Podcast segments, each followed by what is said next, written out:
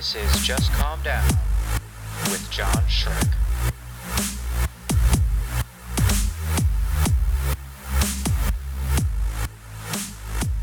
This is episode 19 of Just Calm Down. Thanks for coming back. Hey, welcome back.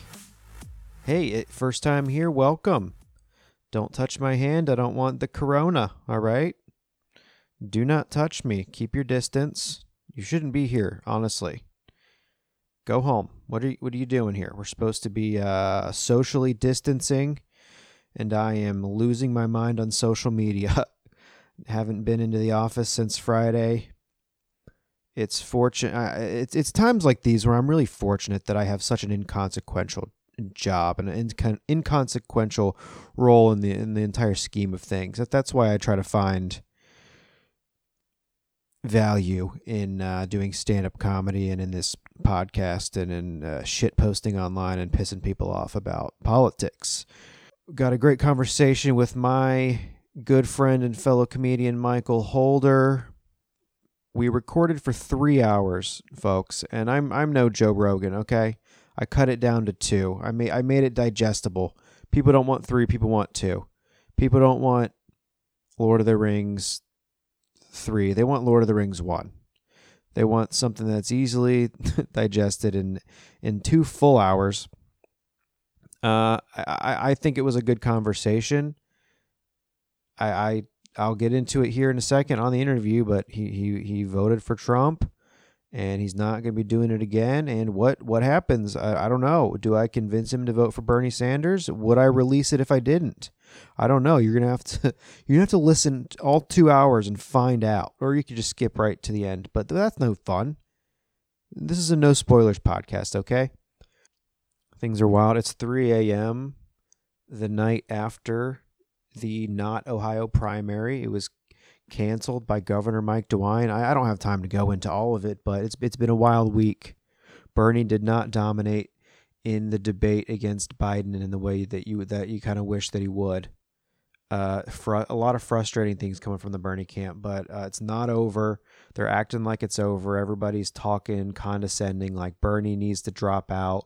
We need to unify. This is a this is a tragic moment, and th- th- we're just seeing we're seeing the Democratic Party for what it really is, and when we're seeing the dividing line between the people who want to protect party interests and, and people who are interested in protecting working people. And it's it's it's becoming more and more obvious. And you know we are we are merely a few days into this isolation period because of this virus. And I, a lot of us are i think because uh, we're optimistic you know i'm in the i'm in a kind of the business professional class so uh, pretty privileged don't don't live a life of much struggle but I think we think this is, you know, we're gonna we're gonna not go into the office for a couple weeks and then things are gonna go back to normal. I don't, I don't think that's gonna happen. I think this country is going to be fundamentally changed at the end of this, whether this is over by by mid-April or um, you know, nobody's going into their workplaces until the end of August. I don't know. So, you know, we're talking about these elections and but yeah, so I I went and voted early on Monday because I was so like I was scared that there was to there weren't to be any poll workers eh, in Ohio on Monday because uh, people are afraid of getting sick. Poll workers are old; they don't they're not going to show up. They're idiot like they're idiots if they show up. Um, and uh, they didn't have to because the the governor of Ohio he he pulled some stuff, and I have to give him credit. Mike DeWine, Republican governor, he he did the right thing, and the Ohio Democratic Party is now trying to sue because he canceled he canceled the elections to save people's lives.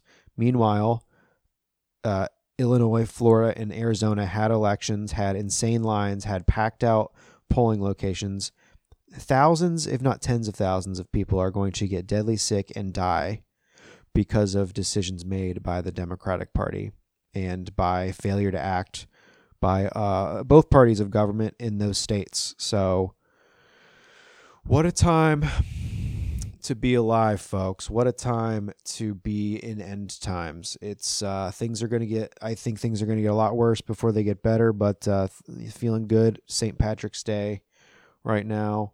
Bernie Sanders uh, has been addressing been addressing the public every day about about the virus uh, in a way that makes him look incredibly presidential. And I, I wish that we were not fighting this such painfully uphill battle against the the news media and and the two parties that uh, that it serves the interests of. Nobody gets to see the truth about Bernie unless they're seeking it out. And how do you get it in front of people other than to engage with them one on one? And uh, I don't I don't know the answer to that. I don't know if there is an answer to that other than to be creating our own media and hoping people will seek it out. And also just talking to people and having conversations. Uh, I learned a lot about my friend Michael Holder in, in this interview, and uh, I hope you learn a lot about him too. So let's do it. Oh, I guess before we get into the interview, I should say that uh, all comedy shows from here on out are canceled forever. Um, we're going to see how this landscape continues to shift. But uh, if you're listening to this the day that it drops, uh, there's going to be we're going to be doing a live stream on the Go Bananas Comedy Club Instagram page at eight o'clock Wednesday night. March 18th, and I think we'll probably do this indefinitely on Wednesdays uh, in into the future as everyone is stuck inside and not going into social situations. So uh, it, will be a comedy show of sorts. Um, I'll be hosting it, at least this first one, and uh, comics will connect via their phone at in their apartment, in their house, wherever they're living, and uh, we'll do some banter. Maybe they'll do some new bits, and uh, we'll, we'll, we'll share the love and socialize in a in a safe way that uh, doesn't get anybody infected. I'm afraid that I am infected, folks. I am terrified.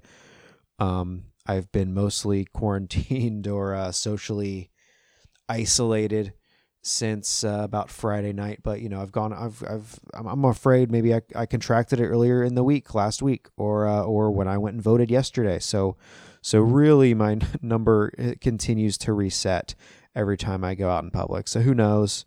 It's scary times, but uh, you know, uh, stay hydrated, eat healthy. It's it's hard to do, but do your best to take care of your body. I, I read that a lot of the complications that people die from with this virus.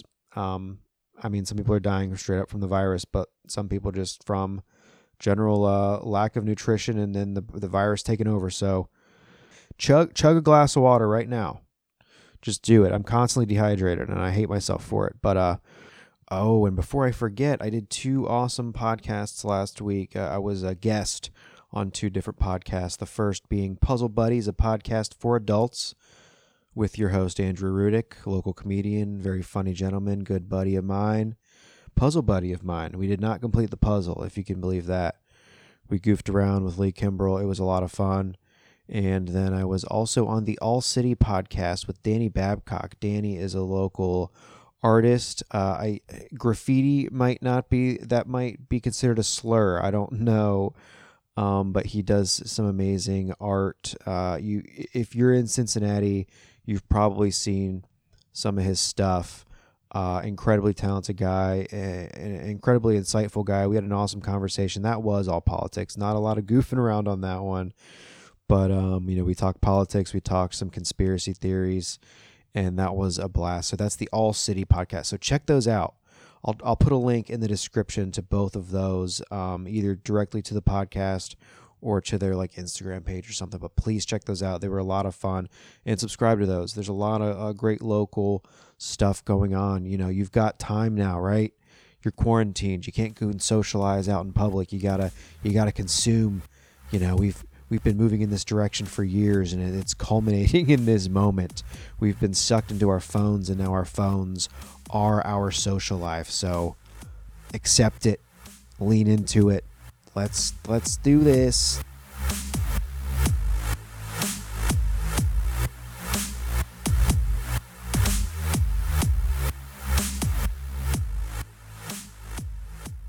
All right, I am here out in Maineville, Ohio. We're by Kings Island Amusement Park. Really uh, exciting time to be alive. I'm here in the home of uh, the sole funder of this podcast, the guy who gave me the recorder to do this whole thing.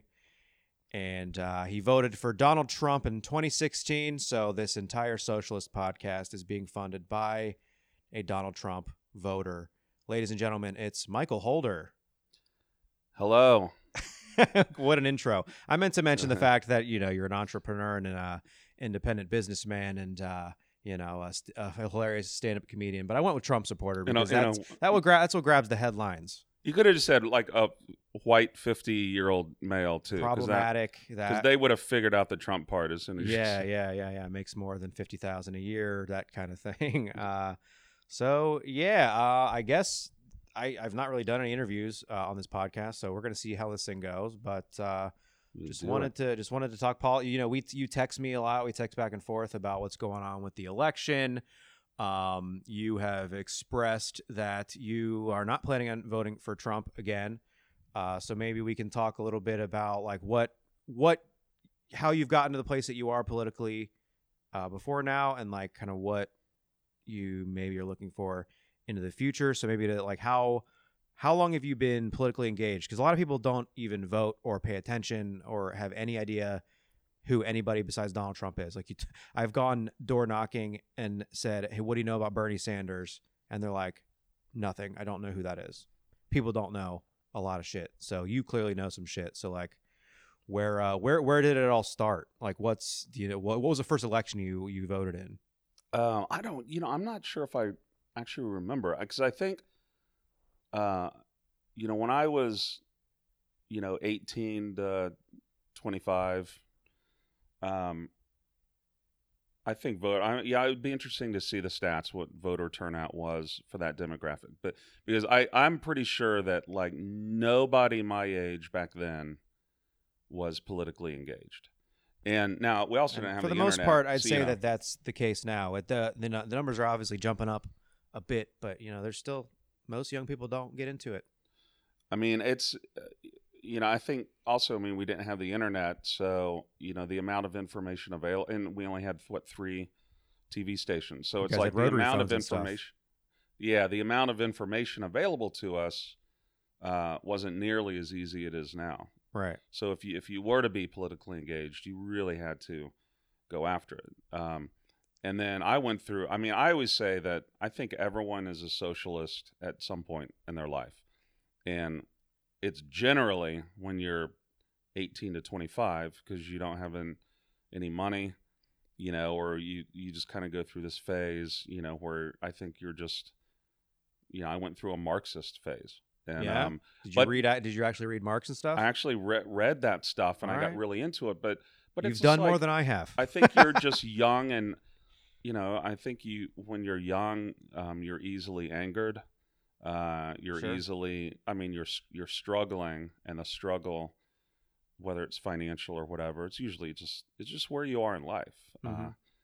I mean that's the a- that's the age that people are soldiers. You know that's the age that people you know do that kind of stuff. Uh, So I think you're just more inclined to want to fight mm-hmm. for something. Um, and uh, and then uh, and then I just don't think I was political at all for most of my adult life because then you you know you you get your first job and you and your first apartment, you know, without a roommate, and then you know you just start hitting these sort of these these uh, mileposts in your life. Uh, uh, I didn't get married and have kids, but you know a lot of people, you know, when they hit thirty or something, they get married, they have kids, Mhm. and and uh, maybe that's when they first start to get involved because there's school board levy issues Ah. and stuff. I don't I don't know. I think I think, but I you could, there's probably some sort of pattern to it. But I don't feel like I was political at all. I was always I love history Mm-hmm. and I've always been a military history buff. My dad uh, fought in the Vietnam War. I'm a Civil War history buff. I love reading about like everything all the way back to the Revolutionary War. So I really like American history, uh, and I always have. I don't know why that didn't translate into much younger po- political interest. Yeah, that's really that. that Um, is interesting. If you're that if you're that inclined to American history, which is built on a revolution and and voting, yeah. it's interesting that you didn't. And uh, I, I I see a point that you have about the the you know that that's like a that's a meme that you see and you hear it. It's like oh when you're when you're young you're a liberal and then once you have to actually pay taxes you're a Republican and. uh I don't know. I think I think that's especially changing nowadays, where income equality is becoming so drastic. You know, like I'm 31 years old now, and I've never been further to the left than I am right now, and I continue to find myself Yeah. being further radicalized as I see the way things are going. Um, but just back to that initial question, do you like? Do you remember who was the first the, the first like presidential election that you participated in? Do you remember? I I think it was uh, it was W. Um, Really? Oh wow, really? but no, no. I think I I think I voted for Clinton. Okay. Uh, But that was gonna be the next I question. voted- Have you ever have I- you ever voted for a Dem? But it's not okay. Yeah. Oh, I voted for Obama too. All right. I, I Um, actually didn't know that. Yeah. So you're I so really- you I were really- you're an Obama to Trump voter. I didn't know that either. Did you vote for Obama in 2012 Yes. and 08? Yeah. All right. Wow. Yeah. Okay. Cool.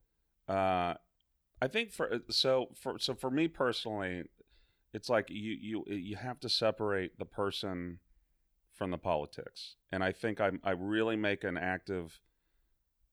Um, yeah, I really try to handle them separately because I think that, I mean, I, now the, the question is like how how much can you hate the person and like the politics before you, you know, uh, before you can't vote for him anymore? Yeah, because I, mean, I don't see Trump to me when I was in college. We had the we had the Trump. We had the we had the Trump board game. It was like Monopoly, but it was Oh my Trump God. uh, and it was like it was like Trump money and Trump properties and all that kind of stuff. That's insane. and that was in, and that would would have been in 80, 88, Okay. 89. It's like Um, when he's really so I've, busted onto the scene as a as a popular culture icon. yeah, so I always I, I've always pushed back when people say he's a reality TV star. It's like no, Yeah. he didn't just most that. recently. He didn't do that until yeah, He didn't do Um, that until all the other shit failed. yeah. And I don't buy the whole TV reality or TV star thing because uh, I mean. Oprah's a TV star. I mean, she's an actress. She's Yeah, and you those know, sa- and you know, like I mean, an- I, I call him a reality TV star too, but I also wouldn't vote for somebody like Oprah. But a lot of those people who are like, oh, he's a stupid reality guy, and also Oprah is Bay, and she's gonna be my next president. yeah, So it's like, you know, it's bullshit. Yeah. So, but um, I can't remember what. Yeah, I kind of de- I kind of derailed. no, no, bit. I but I've I no, I have voted. Uh, I really, even though there were things about, I think the jury is still out on Obamacare. Uh, and, In what and way? well, it, you know, I've been self-employed for five years, and also I don't know if that's a coincidence or not that. You know, I've become more conservative in the past five years. It, it may or may not be, Mhm. Uh, but you know, I pay my own health care, right. and, And five you, years. Do you, ag- do you get you get healthcare through the Obamacare marketplace? I did. Well, way? I, do. I, I, honestly don't know because yeah. I was on my parents until I was 26 because of Obamacare, and then now I'm on my employer insurance. So I don't know how that whole thing works. If you're self-employed but like you're not below a certain income, le- I don't know how it works. Yeah. Well, all the plans that are available. I mean, I I go through a broker, but it's the same plan, and I don't pay. You know, she gets like a commission, but it's like all the plans. If I go on the marketplace, um, and my income, the only difference is like I have a friend that makes a fraction of what I make, and we have this exact same healthcare plan, uh, through the marketplace. Okay. and he pays you know half of what I pay. Um, so what what I what I have noticed in the past five years is that my my my healthcare premium, and I've had the same healthcare plan, very high deductible for five years. My monthly premium five years ago was like two sixty five a month. This year I'm paying four seventy a month. and Um, the 260 a month was that under Obamacare? that was also under Okay. yeah And it has increased as That your much. wages it has in- have increased, or just it's just increased. Well, the premium has increased by that much, and and some people argue that essentially what I'm doing, since I don't get any subsidy at all, I pay the the full premium. My premiums have gone up because I'm essentially paying the difference between my premium and my friend's premium for the same plan. I'm so it's a it is a form of tax to pay for people that can't afford wouldn't normally be able to afford the same plan. Yeah. If that Well, makes but- it, but I, no, that's why I say the I jury's think- still because I'm not sure if that's accurate or not. That, what I'm saying is that's, you know, I mean, we all know healthcare has become more expensive, and Yeah. I, I think at this point, I think we're getting bogged down in like private health insurance details that suck and everybody hates and is stupid. But yeah, I, I, th- I think a point that you're making is that I mean, really, when you think about it, uh, paying into any private health insurance plan, you are subsidizing people who are putting less into that same health insurance company. You know, like Right. people who make more money and are putting more into the. So people who say, "Well, I don't want to pay for other people's health care," it's like, well, you already are. It's just people who are at Blue Cross Blue Shield or Aetna or whatever, as opposed to one single payer system where everybody's paying into it to a certain extent and everybody gets the same. the same. Yeah, yeah. So you're not a fan of Obamacare, would you say? Would well, you say I'm- that much? No, I'm saying that I'm I'm I've always been suspicious of it because Yeah. of what I hear and from you know on the news or what I read or whatever. But but the fact is, I mean, I healthcare is getting more expensive. I can afford to pay my own, even though it keeps keeps going up and up and up. Uh, and I don't know. I, I don't know if it's the a good system or not. Because I don't I don't uh, you know I don't want to see you know when Trump has talked about you know getting rid of it or overthrowing. Yeah, I think what Obama did was great. We needed some something. Right. And my God, to be the first president to ever offer any solution, Yeah. you know, yeah, there's yeah. there's it, there's nothing wrong if it's not perfect. I think they sort of figured out, you know, that, that maybe some things weren't working or some things were, and it worked for the time being and like it helped it absolutely helped people. It got people covered who would never have been able to be covered and it got rid of pre-existing conditions, which is awesome. But obviously things like the individual mandate, which Trump got rid of for for whatever that's worth, I get that's a good thing. Um but yeah, I mean overall it's a system that can't it's not going to sustain itself and yeah a lot of people even people who aren't self-employed people who work you know uh, blue collar jobs they that don't have health care through their employer they they can't afford their health care it's insane you know, I've heard I've heard mixed things about about the healthcare systems in other countries, and you don't. eh, the hardest thing is, you know, like I said, back to where you know when I was 18 years old, you know, to 25, we didn't have the the the sources of information that we have now, and that's a good and bad thing. Now we have like the internet, we have all this. You know, 2,000 TV channels and all this kind of stuff, but it's still you don't know how do you know what to what to believe? They're all, you know, people rip on Fox News for being biased, and and the, and they are, but but so is NBC and so is CNN. well and so is every outlet and i mean i think you're especially seeing lately uh, the way that the this particular election and the previous one is being covered is that they're all incredibly biased towards uh, a certain uh, toward a certain end and uh, their interest is not to inform us but to uh, push the propaganda of the of of their donors of whoever it is that's that's funding them uh, you know bernie sanders was just on fox news two nights ago yeah, they're they they've been more fair to him in the two town halls that he's done on there than CNN and MSNBC have been over the past five years. yeah. You know, one of the reasons I was excited about talking to you, you know, which I do all the time. If you're just hanging out with like-minded people all the time, Or and that's scrolling Twitter all day like I do.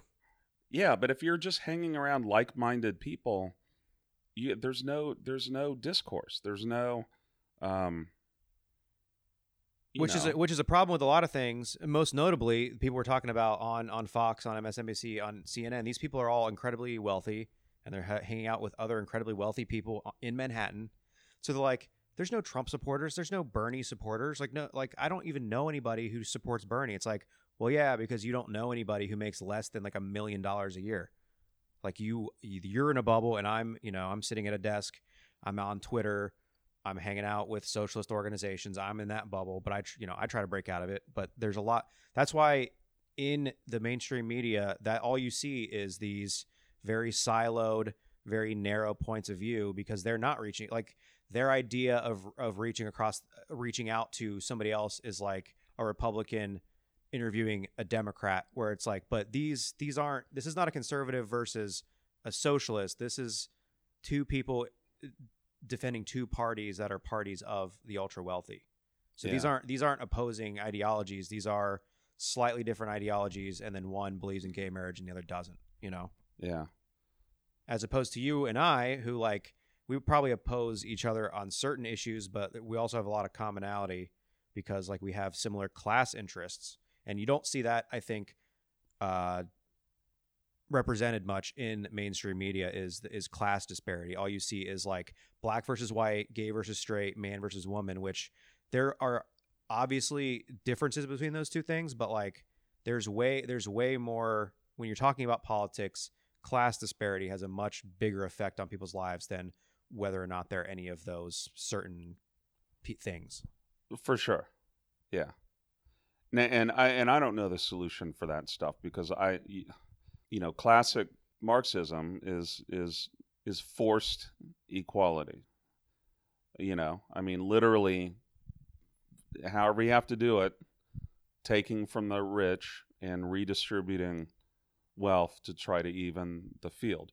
And and historically that's that's uh, never gone very well. Like it's always ended up in in physical violence, usually because the rich don't want to don't want you to take their That or that or whoever but- is uh, installed as the leader becomes an authoritarian. Um, yeah I, I would argue that that's not the result of Marxism, and uh, I I don't I don't think the idea of Marxism is to force anything, but to like have an economy that works that provides equity for everybody, as opposed to a tiered system that allows people like Jeff Bezos to make a crazy amount of money, while people who make your hamburgers, uh, you know, can't afford rent.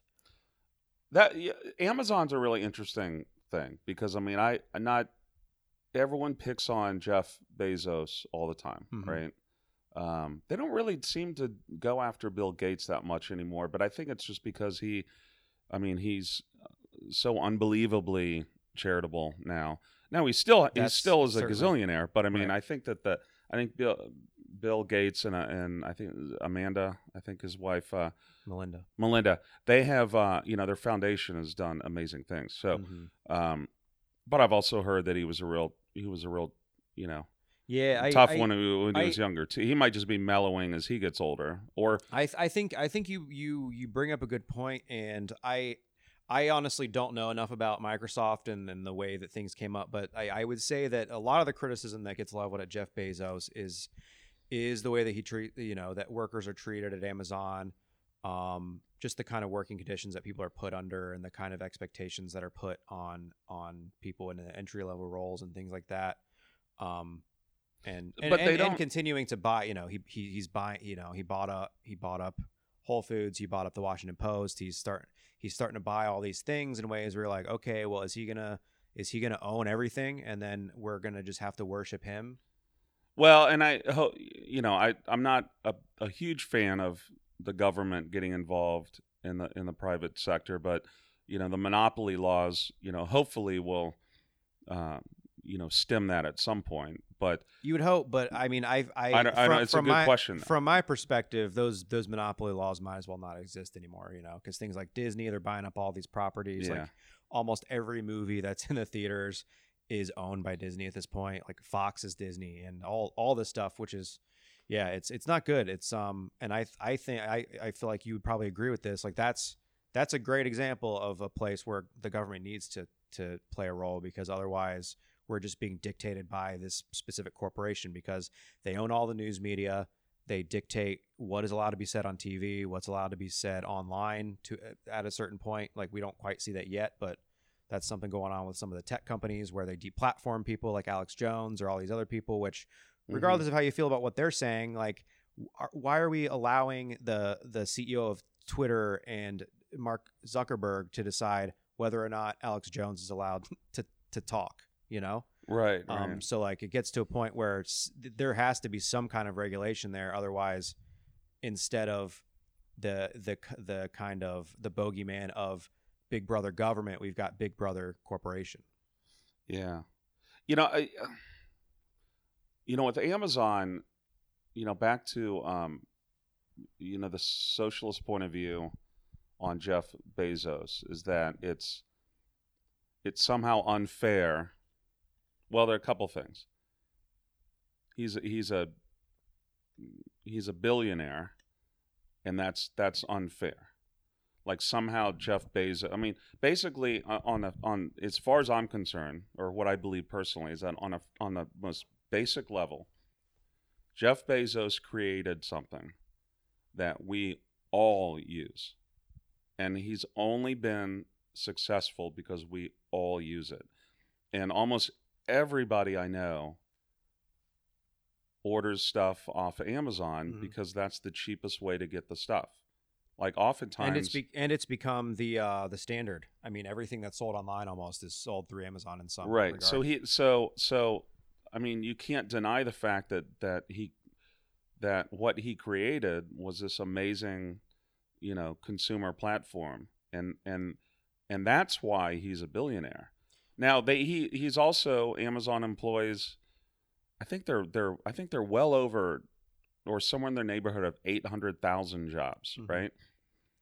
And they didn't conscript those people to work there. They don't have to work there. hmm I understand that that may be the only place that they have an opportunity right now, but uh, you know this this idea that they're that you know that that they were literally you know slaves and and sweatshops with you know with time bracelets you know injected into their wrists or whatever. You know i don't know. I mean i've known some people that have worked at the amazon warehouse um and and said it's fine. Like it's Yeah, I mean, you- I- you I know, mean, and are I- happy to have the job. Yeah, I mean, I I know a guy. I don't know what role he started in, but he was a manager here in in uh, down in Hebron, Kentucky, and then he has moved on to like a higher role. He works now in Seattle. So I mean, there there's obviously examples of that happening. I'd say where the criticism really comes in is, uh, you know, one the argument is that nobody can become a, a billionaire, especially a hundred billionaire, without exploiting the workforce and the resources that you're consuming from the society. So that that's that's one thing. Um, I I have no I have no problem with somebody getting getting wealthy and being paid their due for providing a particular service or idea and contributing it to society. Um, I think where the problems come in is is the way that you treat your workers and like, you know, this guy's got a hun- over a hundred billion dollars, and he's got people who are passing out on his work floors and peeing in bottles. I know these are very uh, like th- not everybody's doing that, right but um, I think the argument, and I'm sympathetic to that argument, is that like someone that's got that much wealth could be paying his workforce even more than he does, and so the fact that he's not, it's like, well, what's what what's that money doing then? Because like he's not he's not paying the same tax rate you and I are paying. He pays lower taxes than we do. Um, Amazon paid zero dollars in federal income tax, as well as Netflix and all these other companies. So it's like, well, they're they're utilizing all of these public utilities. Um, so like, why are they not paying the correct amount that something that's making such a massive amount of money and sucking so much of that wealth out of the society? Why are they not forced to pay that back to the society? so that so that's a really good point. Uh, and so I think corporations, and again, I, I I'm I'm not saying that they don't. Um, I mean, if they're cheating the system, then they're they're they're obviously legally doing it. But I think what I th- think when you have these corporations that that don't pay any tax, you know, when Amazon builds a however million dollar distribution facility in in, in Covington, um, you know, obviously that comes off the top, and and I and and I think how they I don't know how they get down to zero, but you know, so my opinion is if they got it down to zero, fine. I don't, I really don't care because because of what they what they created and what they Yeah, but don't you the- don't you find it problematic that we have roads that are falling apart and bridges that are falling into the into the river and all this stuff, which could be paid for if if these corporations were paying the proper amount of taxes? Because like at the end of the day, I mean, we we the way the way that uh, tax money is spent needs to be drastically shifted, but um, there's also a- just a lack of it. You know, the the the money that Amazon and this is a flaw inherent in the system. Like if they can get all these these write offs and whatnot and get down to zero, that's clearly a flaw in the society that we're living in that needs to be fixed. How that is fixed, I don't know because I'm not smart enough. But um, I think the service that they provide is the benefit that we receive. I don't I, I don't think that Amazon should get the benefit of like getting tax write-offs just because they provide jobs. I don't think that, you know, I don't think that's that's not how it should work in my opinion. I, I think these corporations that get rich off of uh, using the American infrastructure and using American workforce, they should be paying back that you know they should be put taking those profits and putting it back into that infrastructure so that the roads don't fall apart and so that the kids who are you know who, the children of, of your employees aren't going to shitty schools because they're underfunded and, and all that stuff Yeah, I agree. I mean, I you know school levies. Like I don't have children, and I uh, you know in every place that I've ever owned a home, anytime there was a school levy, I always voted for it. Yeah. like for sure. Now, selfishly, you know, it's something like eighty-five percent of your local taxes go. You generally go to the schools. mm-hmm. Nobody wants to pay more taxes, but we all know that you know if you don't maintain the schools, uh, then you know property values go down and i mean there's always a selfish you know Yeah. mode to it but at the same time paying it's just a part of life is paying taxes you Mhm. know i mean and i agree with you like the way they so there's a couple levies up around here yeah i saw the signs coming in. Yeah and they and it's very contentious because um, i asked somebody i was like why why would you ever vote no on a school levy? Uh-huh. And the the opponents say that they they have plenty of money they're just not using it the right way.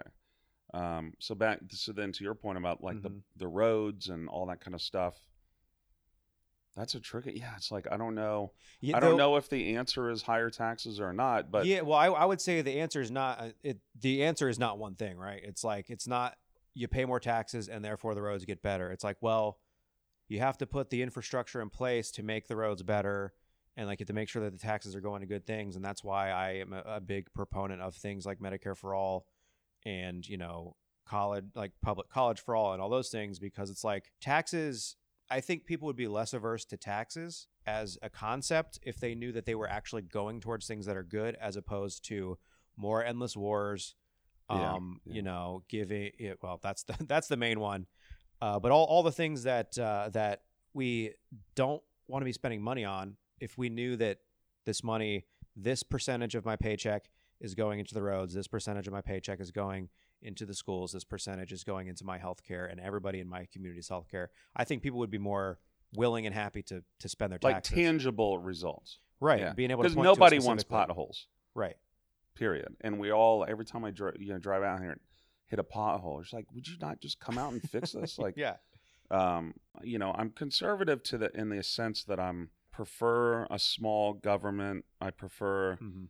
uh, um, you know, states having a little more control and being a little more self-governing and le- and letting the feds take care of the big stuff. But um, Have you ever uh, voted for a libertarian candidate or supported one? I guess not presidentially. I don't think I've gone all the way back voted, but I think I liked. I think I've liked them before. When was the last one? I mean, there's one all the time. Gary Johnson was the one in 2016. So you, so you voted for Donald Trump. What what kind of led you to that place? So you voted for Obama.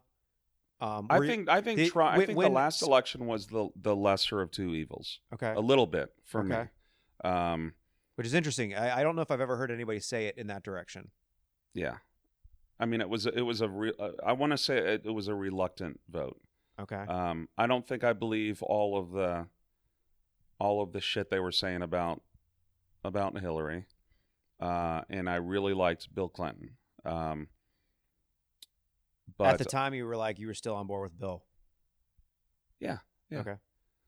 Um, I think Bill Clinton's one of the one of the smartest, like his like as far as like the, his knowledge of history and and everything. I think he's Hmm. one of the smartest presidents we've ever had. Okay. Um, I don't know enough to to combat that. So um, I think, and I think Obama, at least in my lifetime, I think Obama is one of the most presidential presidents we've ever had yeah, in my for, lifetime. for whatever that means. Yeah, right. Like he, he, But I mean, he plays the- he just- played the role well. You know. I still watch I still watch speeches and I like I get teary eyed even though I'm like, man, this guy killed a lot of people. Right. Which uh, that's just part of the. I mean, you're. yeah, that's part, part of, of that. That's the quote unquote presidential. That's what that means. Is like is being this kind of figurehead, whether or not you're actually doing the things that you're at, that you're saying or pretending to be. You at least put on that face for TV. Yeah, and I and and I'm not. It wasn't. You know, there's always this assumption too that if you voted for Trump, you there was such a disappointment for so many women that Hillary didn't get elected. Uh huh. Um, and there will be a a woman president, Absolutely. and um, and her name is Tulsi Gabbard. I, I really like Tulsi, you know, but but it's like uh, there was such a huge disappointment that I think it really clouded a lot of questions like like what you're asking me. See, the problem is like for a lot of people, I mean, I'm I'm pro-life in the sense that I mean, I ha- I have a stance on abortion, but it's not that's the one issue that like let's say a candidate that you liked checked all of the boxes on your list from policies, right? Mhm. all the things you agree with, but was pro life.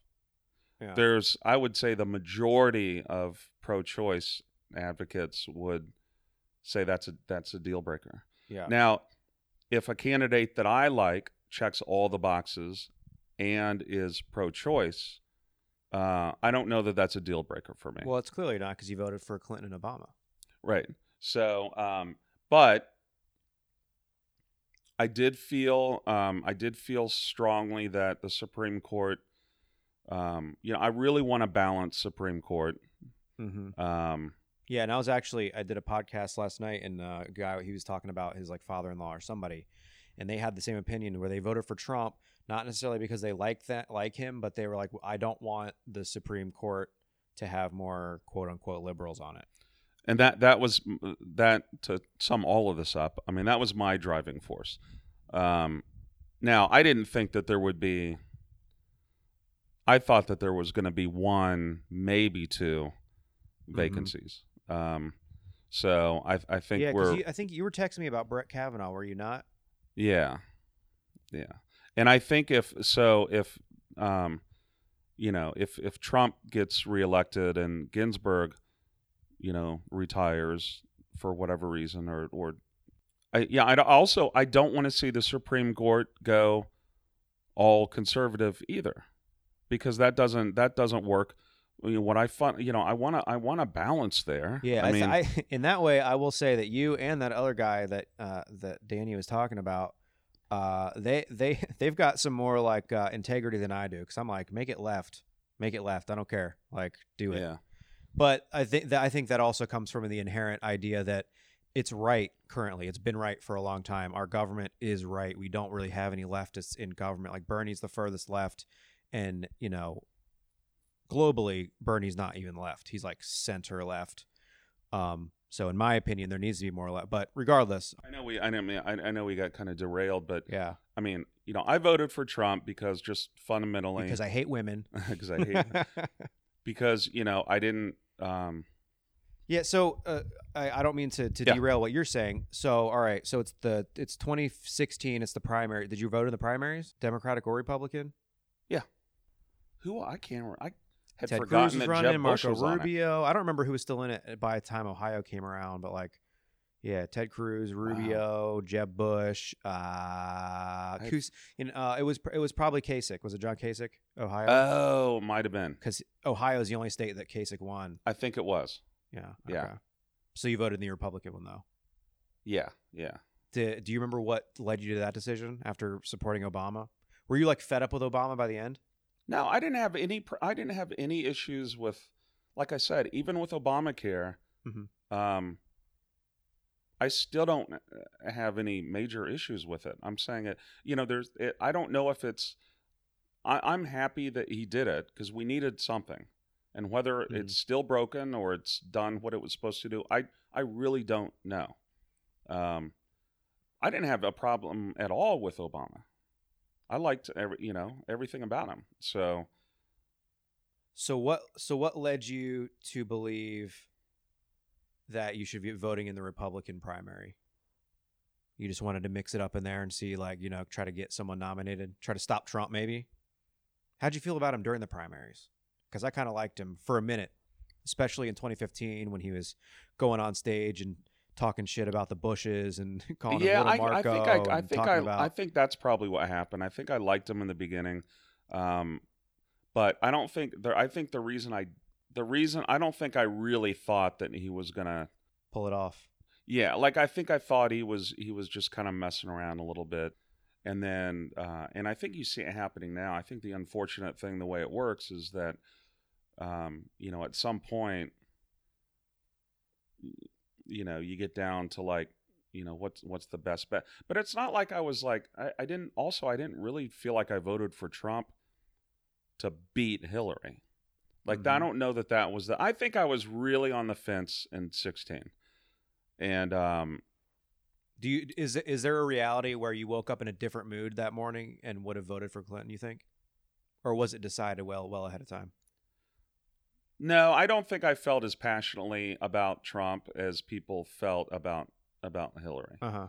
You know, the the deep disappointment over Hillary not winning uh, was just palpable. You know, I mean, it Right. was so, it was so, and those years, you know, that and that first year after Trump, after Hil- Hillary lost, Mm-hmm. um, just the palpable hatred that I felt being a being a Directed white an older white male. Did yeah, you feel Did you feel that coming from me?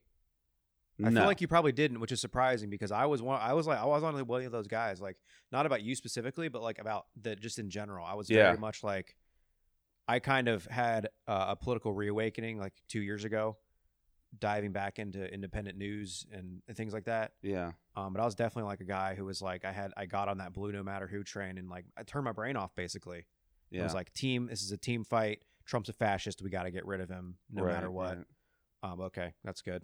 but uh, yeah, no, no, no. I never felt that. I mean, I mean, I think you, you, I, you definitely felt it from, from women, um, and uh, which to a certain extent I, I can understand um not not you on a personal level but just the, the idea of so, this this guy who is so crass and unflinching in how just gross he is yeah, um and even after so many damning things came out about him he was still able to win and win against a woman regardless of who that woman was. The fact that he beat a woman and like a well um uh so, somebody who was highly qualified for the job.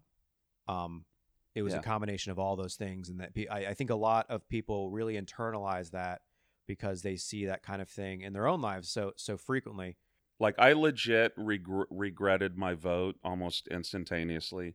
interesting But but it was mainly just because of the actions or the reactions of other people. like Because seeing how viscerally they people were hurt oh, it's unbelievable. Because I don't because in in my opinion, you know, th- this reaction that that you know we have another white male president. Oh, and I and I will say I would I would assume most of the arguments that people were making was not that it's a white male, but that it's Donald Trump, At that particular white male, that particular guy. right? So you had almost immediate regret when you voted for him. Did you think you're just like I'm just going to be one of those people that voted for Trump and he lost? Like, did you think he would actually win? No, I really thought Hillary was going to win. Yeah. So I and I again, I didn't feel like I was voting against Hillary. Uh huh. Um, and for so many years of my life, I didn't vote at all. So you know, Right. I'm just proud of myself for voting. You know, I didn't, I didn't see, I didn't see any worst case scenario, and I really didn't see a worst case scenario with Hillary either. I just didn't. I just felt like you know, it's eight, eight, eight years Democrat, our first black president. It was awesome. I, I know that I didn't I did not feel as nearly as strongly about Trump as people felt about Hillary. Okay. And I was not nearly by by that you mean like you didn't support him vociferously. You were just like No, and if Hillary had won, I'd, I'd have been probably fine with that. Mhm. I mean, I think she she had really great international skills, um, but uh, I would have been. And again, it's like I didn't have any major problem with Obama, so like, why would Hillary be any different? right. Um, I really, That's- but that's it's just their reaction, you know, and it's just like the my biggest now when it comes to this election, right? And I think I told I you think early- I've gotten a text from you about almost every candidate that you're warming up to. Well, but I think I think pretty early on, I think I told you, I said if there's any chance if there's any chance I don't vote for Trump again, it's gonna be Biden, because Oh, really? Biden for remember me was, and I feel like I represent a lot of vote a lot of people that voted for Trump and weren't weren't like hundred percent sold on Trump, but just for whatever reason didn't want Hillary, Eh, but but to get us to get us back from Trump, right? You're gonna you, you can't be Bernie. It would have to be Biden, or else. And why do it- you think that Biden could win? Because I don't see it. Well, I'm really shocked. I thought Bernie had it locked up, and I'm real. But what the only thing that scared me about that was I I think that Trump would just crush Bernie because I don't think the country. Now I'm not saying they won't eventually, but I don't think the country. I think there's too many people in the country that aren't aren't ready for that. I know you say Bernie's not as far left as they portray him to be, but you know you've got an awful lot of people in the country that feel like he is. So I don't. I think Trump would crush Bernie, but I think Trump Biden is going to be really close. See, the numbers that have been reported over four or five years at this point would say the opposite. Really? And Trump himself has said the you know Trump there there's a secret recording that came out a couple weeks ago of Trump saying this was during 2016 I think it was during he was talking about 2016 regardless and he said the only person he didn't want Clinton to choose as her running mate was Bernie because he's got a movement behind him because he's got he's against NAFTA he's against these trade agreements he's got you know he's very pro working class and he's got this very uh, strong stance on all these issues, um, and he's fucking terrified of that. And I think the way that he is tweeted about Bernie and uh, Biden over the past few weeks has also kind of shown his hand of who he like, who he wants to be going up against. Um, especially Joe Biden current day. Like if this was Joe Biden from five six years ago, I might say he has a chance to beat Trump. But I mean, Biden can't be trusted to speak for seven minutes uninterrupted Well, let you're- alone you're right. let alone run the rest of this general election. it's weird too because I don't the the thing the things that I I started to really like about Bernie. I Mhm. mean, Bernie's just like I kind of started to like his his his his just his demeanor and his his uh, short temper and his uh, into- intolerance for for dumb Cult of personality is what you're you saying. know i mean i that sort of bought into that but then that was also something like even you said you kind of liked about trump early on you kind of liked that he was shit talker. Yeah, he doesn't. He does, and he's then, you know- anti-establishment. he's po- he's a po- he's a fake Yeah. populist, but like they're they're both populists. yeah and his his you know I, the question of whether or not a president should be using twitter uh, is an interesting one because you know i mean cortez i mean she's young she's using twitter all the Mhm. time of course she is Right. that's part of that generation but it's like i think trump using twi- the people that don't like trump using twitter um They just like I- tone pleasing people. it's like do you remember like when your parents first got on facebook and you were like whoa whoa whoa what are you doing here? yeah isn't you, this is not so You're i not think there's a I think there's a the little bit of that um Yeah, no, I, I think I was very averse to it at first, and I think there there's obviously times, especially he's not good at especially it yeah especially when he's doing like foreign policy shit and potentially have you know starting a nuclear war that shit's not good but the idea that the president can have direct access to the people unfiltered by the corporate media or any media with any kind of spin like i think that's a good thing. And i think somebody like bernie has bernie's campaign has done a really good job with that with doing live streams of every fucking event they do.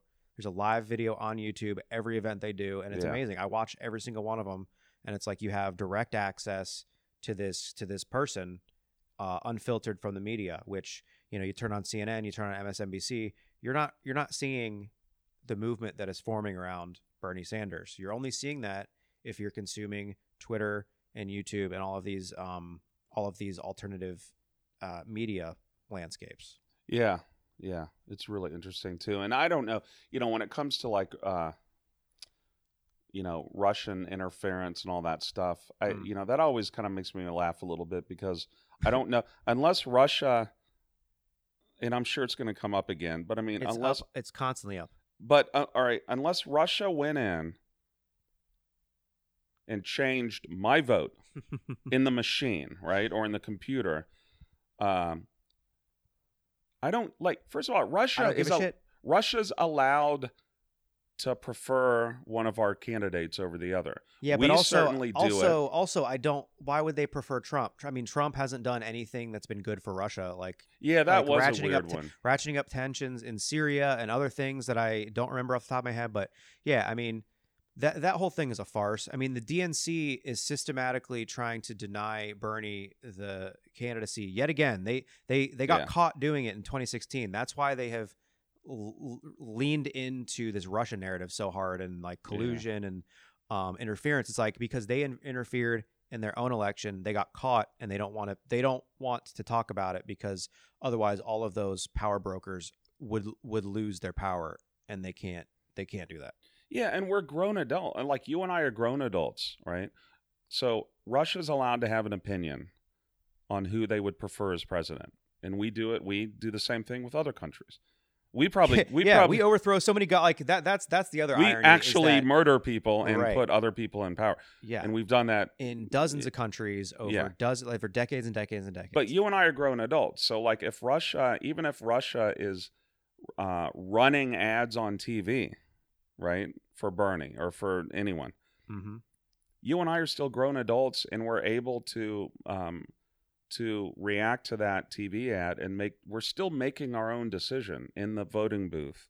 yes, so unless they're physically changing my vote, I really don't give a shit what they do. I would so I would say this, you know, if we are if we're going to allow um you know, other governments to ru- to pay for ads for candidates, I I don't think we should allow that. Um but it should be emblazoned like this is paid for by, you know, the Russian government. Oh yeah, whatever. like I don't. I'm not sure. I would say that they're allowed to. I'm, I would just as an But- example. though, right, right, right. Yeah, I, th- I, I I see what you're saying. Yeah, but uh, on the inverse of that, I would say that you and I, I think we are, you know, we are, uh, we're adults. We are, we think about politics. We can, we consider our opinions and and how we act on them. I would say a lot of voters, and I think we're seeing this kind of happen throughout the Democratic primary this past like nine days over Super Tuesday and yesterday of people who only consume corporate news who uh, who are supporting Biden based on the fact that the people that they listen to on MSNBC tell them, yeah, Biden. And the fact that like what you know, like Jim James Clyburn, like it was I was listening to Tim Dillon's podcast today and I really liked what he said. He was like he's like how do en- how do endorsements even work? Like how fucking stupid are you that you need somebody else to tell you to vote for this other guy? It's like do the, like just d- do the research yeah. yourself. So so I would argue that uh, no, a lot of people are not smart enough to to know better. You know, uh, which that's probably why I could never be a politician because I don't inherently trust most people. But that's on us correctly. collectively, not Russia. You know, Yeah, well, it's again, not again, Russia's fault. again, yeah, I, I think I think we over vilify Russia because it's easy and because Red Scare tactics that are still le- remnants of the McCarthy era, and it's easy. Um, and it, it's fucking stupid. I mean, yeah, I, I don't even want to go down the Russia uh, wormhole any further because Right, it's right. exhausting and it's illogical and it doesn't make sense. There there is plenty of election interference going on inside the country that we need to worry about before we worry about whatever the fuck Russia's doing. I mean, our goddamn voting machines don't work. You know, right. they're right. still they're still counting votes in California. They found like 44 flash drives of votes that hadn't been counted in Texas yet. But they're and they're acting like Bernie is like losing by so much. It's like Bernie's only losing by like 100 or so, and that's not even including all these votes that haven't been counted yet in states where he's winning. and it is like it. It's, it's funny you mention that because I I did see the delegate. You know, it's six hundred something to four hundred something. Like it's not not nearly. It's still much closer than the media is portraying. Right. Everyone's saying that Bar- Biden's got it locked up, Yeah, and it's insane. And but it's the easy- numbers don't actually like. And, yeah, the uh, number the numbers don't add up, and it's just clear. It's clear that they're lying to us because they're again their goal is not to inform or educate, but to propagandize persuade, and to yeah. push and to push their agenda. Now he re upped today. Did you see? He had a press conference Yep. today. Yep, I saw that. Everyone thought he was going to quit, and Yeah. he re, he he's he's he said, still "No, in that. it. We're going." He's like, why, why, why the fuck would I give up? I didn't give up last time, and I was down by way. You guys were way more hard against me. You were reporting the super delegates before they were even counted. Like, so I mean, th- this is, I mean, at this, this is like a cakewalk compared to 2016. You know, like, Yeah, um, so yeah, it's not over, and there's there's so many votes to be had left, and uh, he's got this movement behind him, and he knows it, and he knows that if he's able to debate Biden, which it's it's becoming more and more likely that they're going to try to make it not happen, this debate that's supposed to happen on Sunday, um, but assuming it happens, and assuming people watch it, because that's the other problem is people are people are less engaged than you think they are, and I've I've seen that just from knocking doors and talking to people who don't who don't know the day of the election who they're voting for. Uh, that it's it's very disheartening. You're like, yes, I'm voting. Who's you who you vote for? No fucking idea. Um, so assuming that the debate happens and assuming everybody fucking watches it, there's there's no there's no way it's over because I mean anybody that's seen Biden talk for more than 30 seconds knows that this is it's just not feasible. Like he's not he's not all there. And I'd say that with no malice in my heart. I think he's got a lot of problems and he's been a very bad person for years and years and years, but all of that aside, it's like it it it feels like elder abuse for the people around him to allow him to continue running for president. well, that actually makes I I would agree with that, and he's lost he he's lost his uh his poise and demeanor that he had. and his mental faculties. I mean, it, just, Yeah. it happens to everybody. It could happen to Bernie tomorrow. Who knows? But it hasn't yet. I think the concern for the only my only concern with Bernie, and I guess it also depends on, you know, I'm still a firm believer in the structure of government, and I don't care which it is, but I it's never a good idea to have a Republican president and both sides of the House Republican. I mean, that's the Mm-hmm. that worst. goes back to the balance that you were talking about before. yeah the they're Supreme all Court. i always want to balance and uh they're and i'm not sure if that if the if congress is gonna is gonna flip back or not like there hasn't been a whole lot of talk about that but i mean No. there, there are enough seats coming up that that's still you know something that's that's concerned i presidentially though i don't i mean i care but i don't i don't i don't think trump is the evil that people say he is uh, but I also think that the stuff, for instance, that's happening with the economy or, you know, that stuff's going to happen anyway. Um, I just don't want a president that's going to. My fear is that if we go too far socialist, like how are we going to pay for all that shit? And Well, and I- if I- and if it, if it's drastically raising taxes, um, you know, it it might really wreck the economy or just cause more division. I don't. Uh, well, one, I would encourage you to watch more unfiltered Bernie stuff on YouTube. There's tons of it. If you want me to send you shit, I will. Um, because he regularly talks about how he's going to pay for it, and none of it includes raising, drastically raising taxes on the middle class.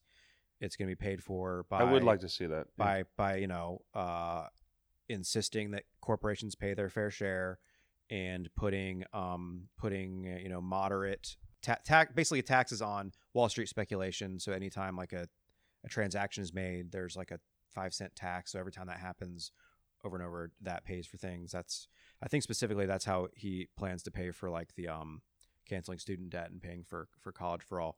So I mean those things are all in place and that, and that and again that's a problem that you know that corporate media they don't go into that because they don't want to and that's why every single debate they ask him that same question he answers it every time and the reason they keep asking it is because they don't really want an answer because they know what the answer is and they don't want people you know they, they want to keep asking it so that that's a question that people consistently ask about him. It's like well how are you going to pay for it? And he's like well here's how i'm going to pay for it. But how are you going to pay for it? Here's how and they just it's like a perpetual they're just trying to um, implant that i think um yeah i again i th- i'm obviously in my own bubble but I, I feel like a lot of resistance that people especially somebody like you who's not just like diehard republican no matter what um i think i think a lot of resistance to bernie comes from that kind of corporate um influence in in the media and not necessarily covering him in a fair way, but instead just covering him as this radical. Because really, what he is, he's an extension of, of FDR. You know, FDR left office, and there were all of these things that he was planning on doing, but the his predecessor it never happened. So, like the Green New Deal is an extension of the New Deal, and you know, Medicare for all is an extension of the the, the original New Deal. Like they've been talking about it since then. So it's not, you know, providing healthcare for everybody. It's really it's not communist, it's not radical. It's I mean, it's what everybody else does and uh, in my opinion, it's like the least we can do for the people that live in a society is is to make sure that they're not going to go broke just because they can't afford to have their knee fixed or to, you know, uh, just go see a doctor to make sure that they're not dying. Well, that I mean, and those arguments work for me, and they work much better than, um, you know, the the the screaming and the yelling and all the kind of stuff that that normally goes on because, um, because you're right, and a lot of the stuff, you know, my dad lives down, in uh, he's retired, lives in Alabama, Mm-hmm. and the Tennessee Valley Authority, uh, you know, uh, which included, you know, um, you know, dams and and and and created power plants and all that kind of stuff, you know, in the in the early century, and and that stuff, um, to this day has a legacy. I mean, and And w- was that the result of the New Deal or like a New Deal type of program? it was. I think it was part of it. I don't know if it was. I don't know if it. Uh, I'd have to go back and look and see if it was actually, um, officially under that. Mm-hmm. under that. Um, but it was, a- you know, I mean that that level of infrastructure is now see, and that's the type of stuff that that I think the federal government should, yeah, should do, like the the the fundamental infrastructure, um, and you know whether or not health. You know, I was talking to my dad, and he was like, you know, healthcare. You know, when I was a child, you know, m- most healthcare was was major medical. It was essentially like car insurance. Like it's for it's for major accidents and things and Yeah, things like yeah, that. yeah, like big you know, but if you went to the doctor, to you you. just you just pay them. Right. Um, and that's for the most part. That's what I do now. I mean, I have a high. Right. I have an eight thousand dollar deductible. That's yeah. That's what a, a high Um, deductible pa- plan is like. I don't even know what the fucking point of it is, other than to add a middleman. well, I know that if I have a two hundred and fifty thousand dollar heart surgery, I'm guaranteed it won't cost me more than eight thousand dollars. Yeah, Um, now, so universal health healthcare for me, I think. uh, So healthcare for me, let's put it this way: healthcare for me is one of the most important issues. Um, and like, of course, like, why would I not be for universal healthcare? I just want to make sure that that if we ever get to if we ever get that, that it's quality healthcare mm-hmm. uh, that it doesn't crush medical innovation, uh, that there's not, you know, six month waiting times for heart surgery, you know, things that that um that we hear through the media, which I'm sure Mhm. aren't 100 percent true. right. Um, but like those would be my concerns. Of course, I would love universal health care. Mm-hmm. Um, and as a self-employed person, I mean, I I do shoulder a lot more out-of-pocket costs than I did when I was an employee. For instance, I pay all of my self-employment, I pay all of my tax and all of my social Medicare and all of my, and your employer normally pays half. Why wouldn't I be for that? You know, I just want to make sure it's quality. And I think if it's like, you know, with Bernie, I think to get me there, universal health care is something that's that he can make happen and it's affordable and it's not going to destroy you know our economy or drastically raise taxes then then i then of course i would want that So but i think before, before I try to respond to that stuff yeah. specifically, I know you watched that town hall on Fox News uh, with Bernie.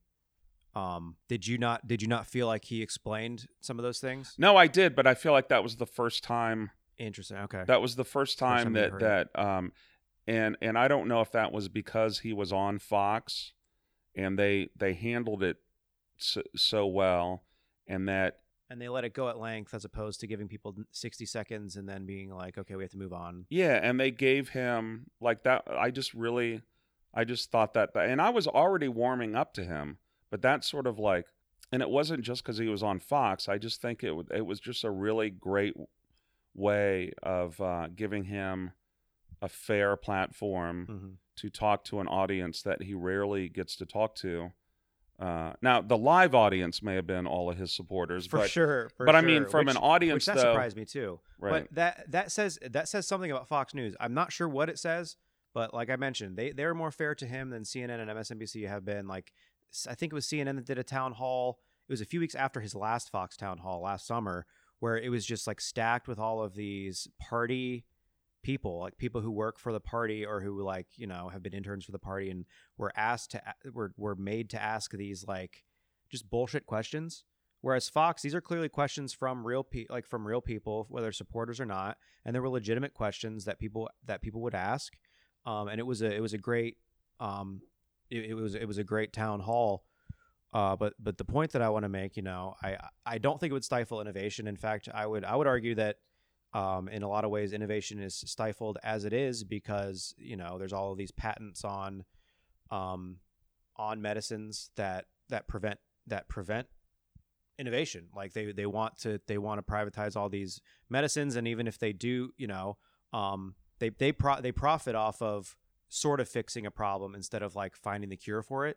Um so something like that i mean if if you if you de-incentivize the profit motive of healthcare in that regard like you're going to i think reach conclusions that are better for people in general um I hope, right I hope, but that that's where the fear is too. You know, I mean, because you know, space is really interesting too, because essentially, you know, with with NASA pulling back over the past couple of years and and allowing, um, you know, that some some privatization as far as the the um, space, you know, mm-hmm. with SpaceX and, and all this kind of stuff. It's been really interesting to see the how how the how the private sector steps up and, and is incentivized to do do create all these amazing you know that a private space firm can can send cargo up to the space station now. Mm-hmm. Um, well not I- that NASA didn't do it well for so many years, you know. So it's not that, but the reason I mentioned space is that now we've kind of seen seen it we've both seen ways. how the government runs it and then how it's pub-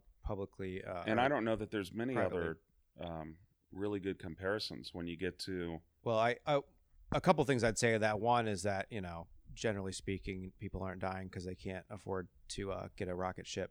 Um, but uh, also, I again, I this isn't necessarily something I had thought of before, so um, I'm not going to be super eloquent about it. But like, I don't, I don't even know if uh, you know a single payer health insurance system would mean that there can't be you know private research of uh, uh, of medical technology or or uh, drugs or what have like you. that there would be like a hybrid or something where um or what i think what i would like to see let's say like i'm a typical voter uh you know is there a solution where universal you get basic universal coverage but you also have an option to supplement that with additional if you if you want to you know or if you want to go see so if you if you have to have surgery um or kind of like the way it is now like if you have if you just have a really bad cold or if you have the flu um you can go to urgent care or you can go like to the little clinic up at kroger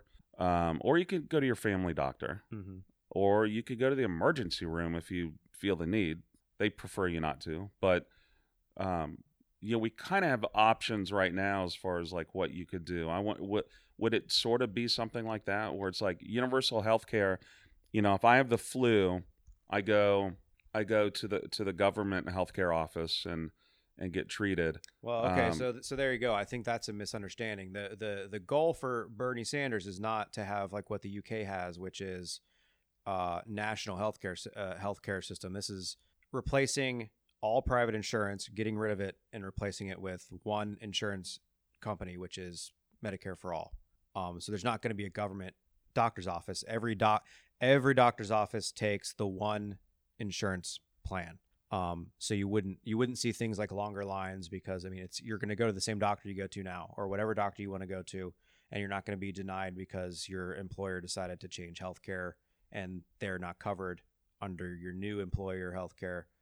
Um, so you still have choices under that system yeah, absolutely. And in fact, you have more choices because, like, for example, uh, my partner, she went to our dentist and she got a new job this year and didn't find out until afterwards that she was going to have to pay fully out of pocket because the dentist doesn't take the new uh, her new health care, her new dental care. So like she doesn't have the choice to go to our dentist anymore unless she wants to pay like two hundred dollars just for a basic teeth cleaning. Um, I had the exact same thing happen. Yeah. Actually, it happened on the dental side and it happened on the healthcare side. I was part of an HMO, Mhm. Cincinnati HMO. When I moved up here, I moved to a different county. This is part of the Dayton HMO. I actually had to find a new doctor. right. I was forced out of my Cincinnati HMO, had to join the Dayton HMO. Now, if I have where I live right now, we're 45 minutes from from Dayton. Uh, if I have to have a major surgery, uh, I have I'm, I have to go to Dayton now. Right. Um, and it's uh, now again, it's like back to I don't know if that's an Obamacare thing or no, if that that's just isn't. that the way HMOs are just That's structured. just the way that the pri- yeah HMOs and other private health insurance industries are structured, where they have all of these, the, they've got all of these uh, these hurdles you have to jump over, and all of these specific things. I, I think it was on John Oliver they were talking about how somebody who had like great health insurance, they went to a hospital that was in their network, and then they got this cra- they got slapped with this crazy bill because it turns out that the doctor at that at that hospital that was in network, that doctor was out of network. So like there's all of these specific things. I mean, you literally I that that is an argument that's made a lot and it's constantly having to be combated is that, you know, forcing people to not have their private health insurance provides them with less choice. But but the reality is that we already don't have much choice. We have we have to stay within our networks and our networks constantly change because doctors go into different networks and then people don't have you know people who have employer based health insurance don't get to choose what kind of health insurance they have uh, other than a few plans. So it's very siloed but if you if you remove that and replace it with a system that works no matter what doctor what dentist what whatever you go to it's included um that that lets you go wherever you want you know? Um and so you, you were you were talking about like different uh, like buying supplemental care. So that's something that people like Tulsi Gabbard and uh, like Pete Buttigieg have talked about, like Medicare for all who want it. Um, and the the flaw from my perspective, and I think from from Sanders' perspective, there is that that would create a tiered system where doctors could opt to say, well, we don't accept we don't accept Medicare insurance. We only accept, you know, gold platinum insurance, meaning that we're just kind of back to where we were. And then the people who are on Medicare are just inherently going to have a lower quality of care. Whereas if you eradicate that that profit based system and replace it with one that puts care first over the profit of it, that that's how you provide everybody with the best care possible. And then, do you think that under that system, then uh, the other, I think the other fear, fear mon- mongering argument is that this was a tough one, like doctor salaries and things like that. How Mhm. much help? Because teachers have have never made a lot of money, Right. and in general, you you you always have a lot of people that truly want to be teachers and aren't doing it for the money. As long as it takes a doctor to get through medical school, like I've never believed that doctors are going into it for the money. I just don't think you, I don't think I just take, think it takes too long to get there. yeah. You know, I that never makes sense to me. But You could Do you- make you could make that kind of money doing something that doesn't take 45 years of schooling. Exactly. Uh, so, but with that said, do you think that this system will um, will will cause doctors and uh, other medical professionals to um to uh, to get worse or to to you know what I mean? Because it, I mean, somebody, it's it's gonna it's it's gonna cost. What I like about your argument is that like it's it's anything good is gonna cost something Mm-hmm. and it's to cost all of us now that and that's not really the question the question is and the question really isn't what's it to cost it's just like how do we how do we get there so if we're all to kind of pay the price and share a little bit into this you know this new system will the medical professionals feel a huge hit So that that's I want I want to say no because otherwise I don't know why we would we would even we would even suggest this kind of system. Um, uh, I I admittedly I I don't know if I'm well versed enough in this to like know for certain.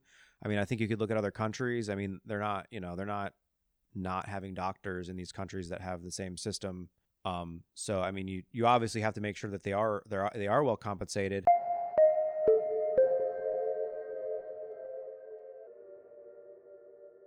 But it's like if you don't actively seek other opinions that aren't like-minded, you're never going to get anywhere because that's Right. the only that's the only way to do it. And and um, I mean, I feel like I actively, you know, I actively try to do that. I mean, I know I've done it a lot with you, uh, but also like I've always trusted that you are willing to um, talk and share your thoughts Mhm. and and not like not scream at me and yell at me. down or yeah i th- again this comes from my own uh, insecurity maybe but i think I, I think i may sometimes put off a vibe online that is that is less that that you're talking about. That's more because but i don't know from my from my perspective there's different avenues for for that kind of thing. So like talking one-on-one is going to be more conversational where me posting something on facebook is like this is this is this is me 100% like that's all you're going to get. You're not going to get me like kowtowing to certain interests or certain um, ideologies or perspectives. Like this is me right here.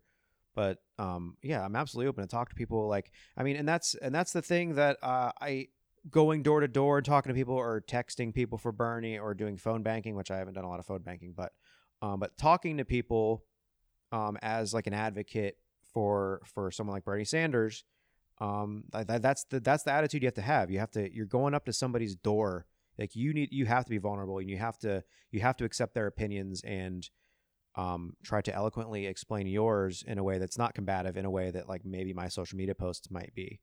Um so Well, yeah, so and- yeah so being opening to their opinions and in, internalizing them and trying to to empathize with them um, and explain yours to them and hopefully they will empathize with you and and perhaps that will persuade them maybe it won't but like um worst case scenario you about you both now have a better understanding of each other Right, and I kind of, I you know, I really wish, you know, I don't, I don't mind the two, uh, uh, you know, a two party system. I don't mind the way. well, all right well i'm fucking done with you i can't talk Yeah, yeah.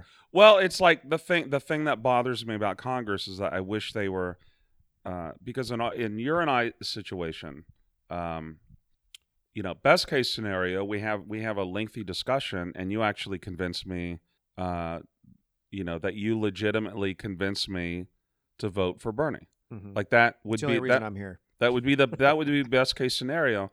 And I'm and I'm you know, and it's important to note that like I'm actually I'm open for that. right But what happened was uh, you know, what I've experienced in the past 4 years is that instead of people saying so and you said, you know, why why did you vote for Trump? hmm And then I had to explain it, right? And then, you know, over the course of a couple hours we are like, "Oh, we actually we might actually agree on a lot more stuff than than than than I would have thought. That's not what happened the past four years. What happened was it was how could you have voted for Trump? hmm I don't want anything to do with you anymore. yeah Like that is basically what what what what I've experienced mostly. And it's like, all right, well then we can't like so we can't even talk about it. Uh, you know, I've I've been pretty upfront that you know I I I've had a lot of regrets about my vote. hmm Now, I, with that said, I don't think he's nearly the evil that people make him out to be. Um, but yeah, like I, I think, and I wish Congress was more like that. I mean, because they've been trying to impeach him since day one on multiple g- things. They were just so like that. The impeachment frustrated me because they've clearly gotten to the point where the both sides aren't even having. They're not. There's no discussion anymore about anything yeah and that's not good for the country.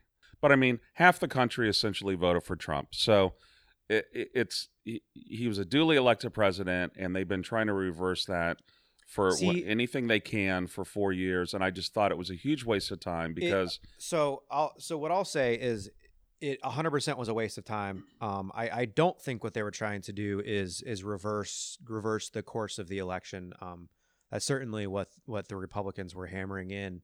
Um, but I don't think that's what happened because if they if they really wanted to do that, they could have impeached him right away for uh, violating the emoluments clause or for doing a number of other things that they didn't go after him for.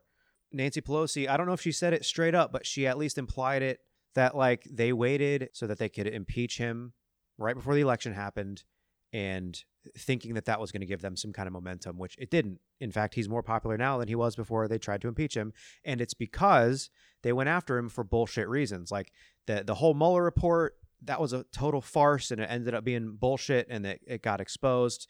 So they're like oh shit what next? It's like how about we do something real uh, no, let's not do something real. Let's do this fucking Hunter Biden thing, which implicates Biden worse than it does Trump. Like it makes it makes Joe Biden look way worse than Trump. It makes Yeah. it makes people like Nancy Pelosi and everybody in this swamp that Trump refused to drain.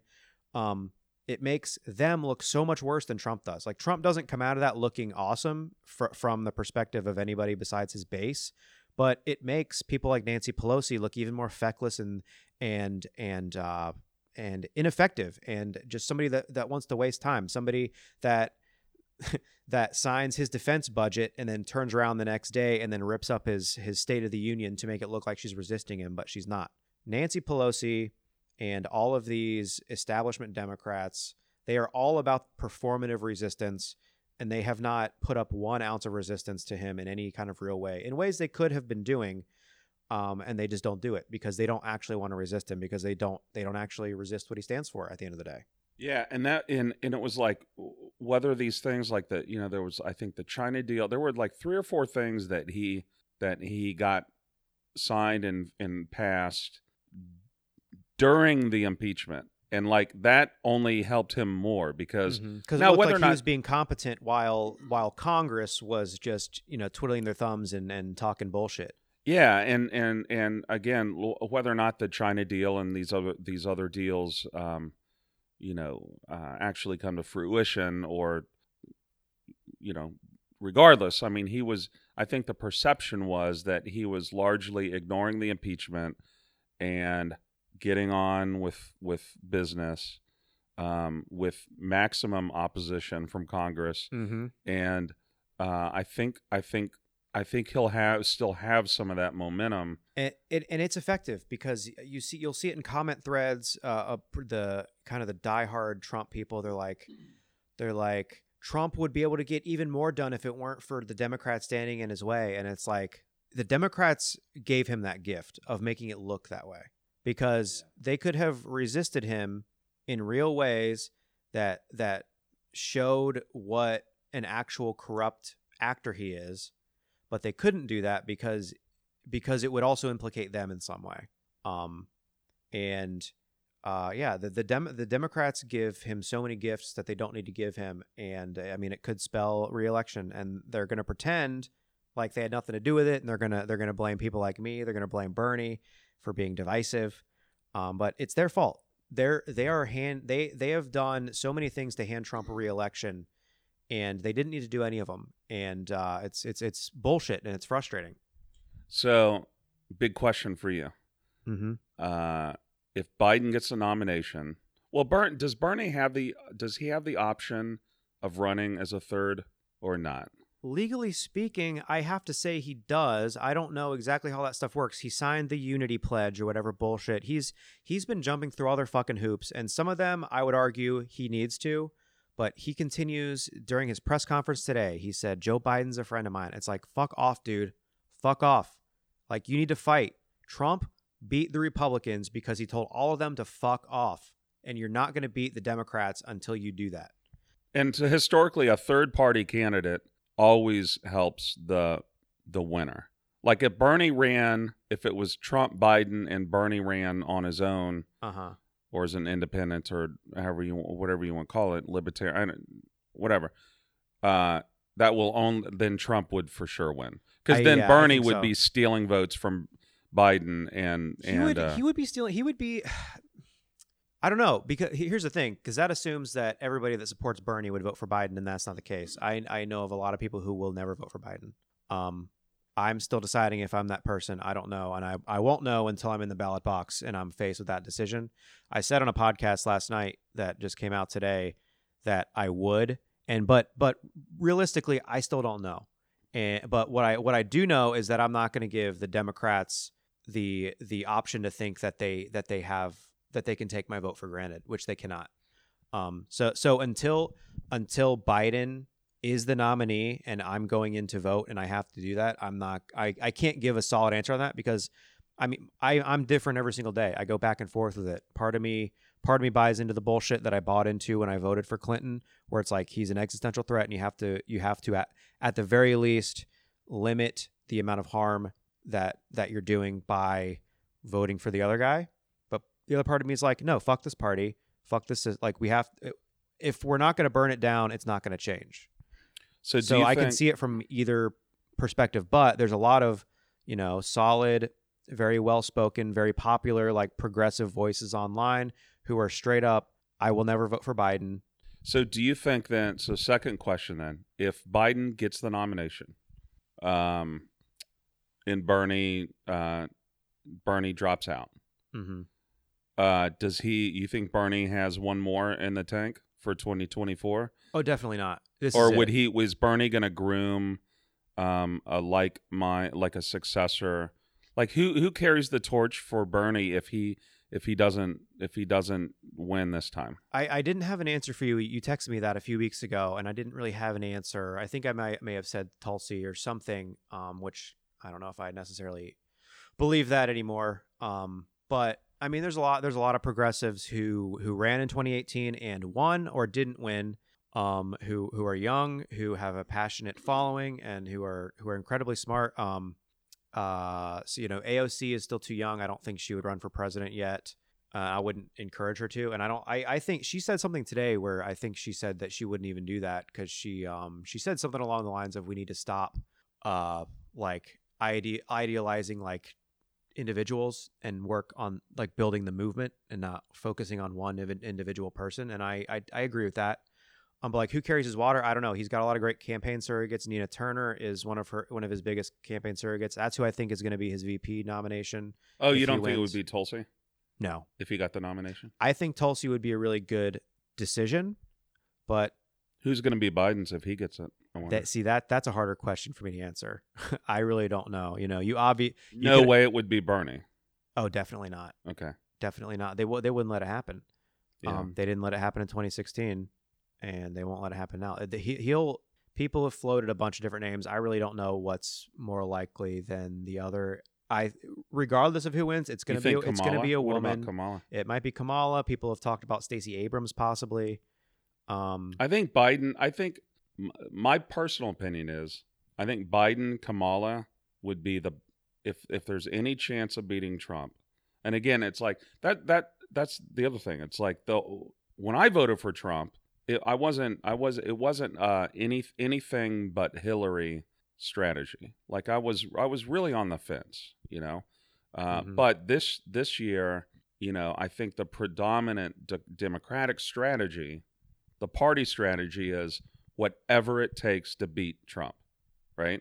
So if that's the case, like if I was a Democrat, um, I mean Bernie aside, if I was the de- if I was a Democrat, I think Kamala would be the running mate because she's a black female, um, and I think I think she would, I think that would pull a lot of a, a lot of numbers from Trump of uh, of people that are Hmm. kind of so you think that? Well, I mean, obviously you are one of these people, so I so you can speak from your own perspective. But yeah, I don't know. I just don't. I, I think that's a likely that, I prefer that's, that's- Tulsi. That's a but- po- that's a possible choice, certainly. I mean, any but all of all of these fucking minions that that immediately endorsed Biden when the party said, "Hey, you need to endorse him." Yeah, they're- they they're all- so They're quick. yeah, unprecedented. This has never happened before. And the shit they said about each other, Yeah, the stuff just I mean, openly, even on the debates. The, st- yeah, the stuff that Kamala said to she she destroyed Biden. I did a I did an episode about it and and gave her props for it because it was fucking awesome. So I mean, I th- I mean, if she's if she is his running mate, you're gonna see you're gonna see that clip over and over again. Um, of of her Oh, uh, talking right, shit yeah. about him and busing and I was that little girl and all that shit. But uh, regardless of that, that that's assuming that the Democrats are smart, which they are not.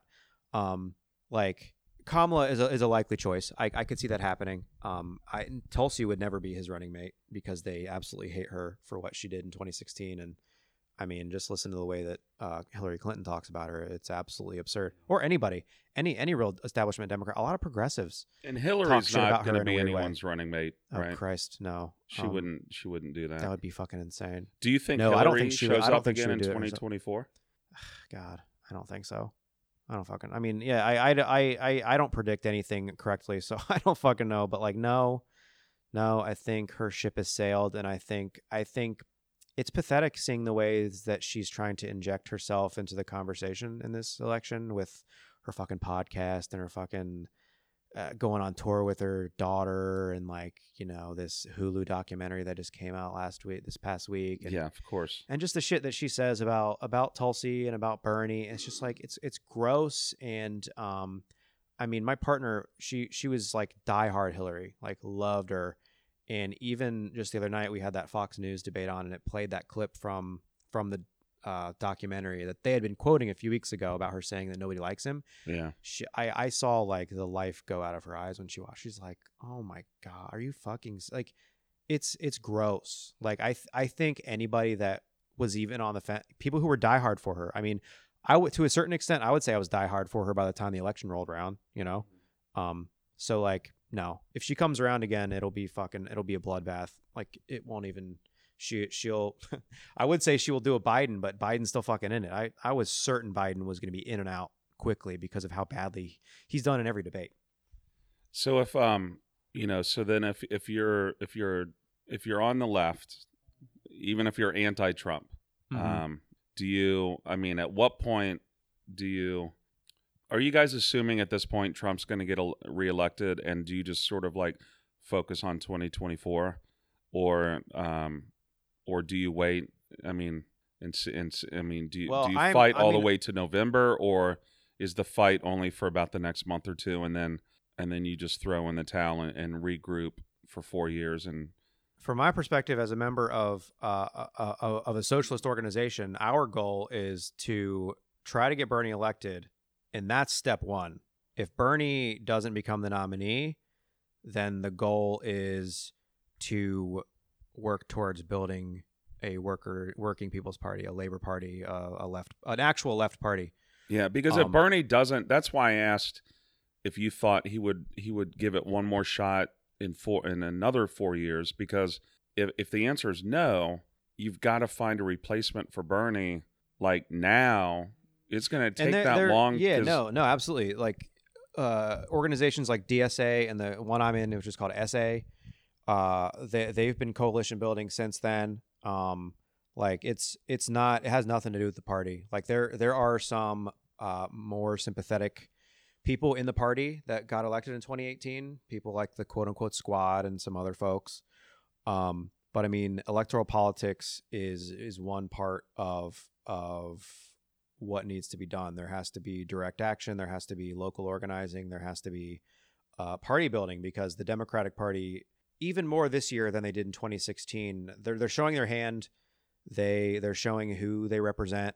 Um, it's it's absurd to me that people like AOC are even in the Democratic Party. Um, and that's just the fact of of the two party system that we have. Um, so so so the goal, if if Bernie doesn't win, then the goal is this election's over. May, maybe throw support behind different congressional or senate candidates or other you know city council or what whatever other kind of elections are going on that seem to further the cause in in a, a constructive way. But but ultimately, it's to continue moving, even if Bernie wins, continue moving towards um, a, a, viable working people's party. It's crazy. I mean, just like once you, I mean, politics. You know, for for so, for that many years for me to not be involved, and then w- once you decide to like take an interest and actually start asking yourself questions. You know, what what do I actually believe, Mm-hmm. and why do I believe it? And then you know, it's hard enough to figure some of that stuff out, and then to to be like, now who's who? You know, who, who am I voting for? Um, and local you know, even on a local level, you know, your Congress people, your senators, and and things like that.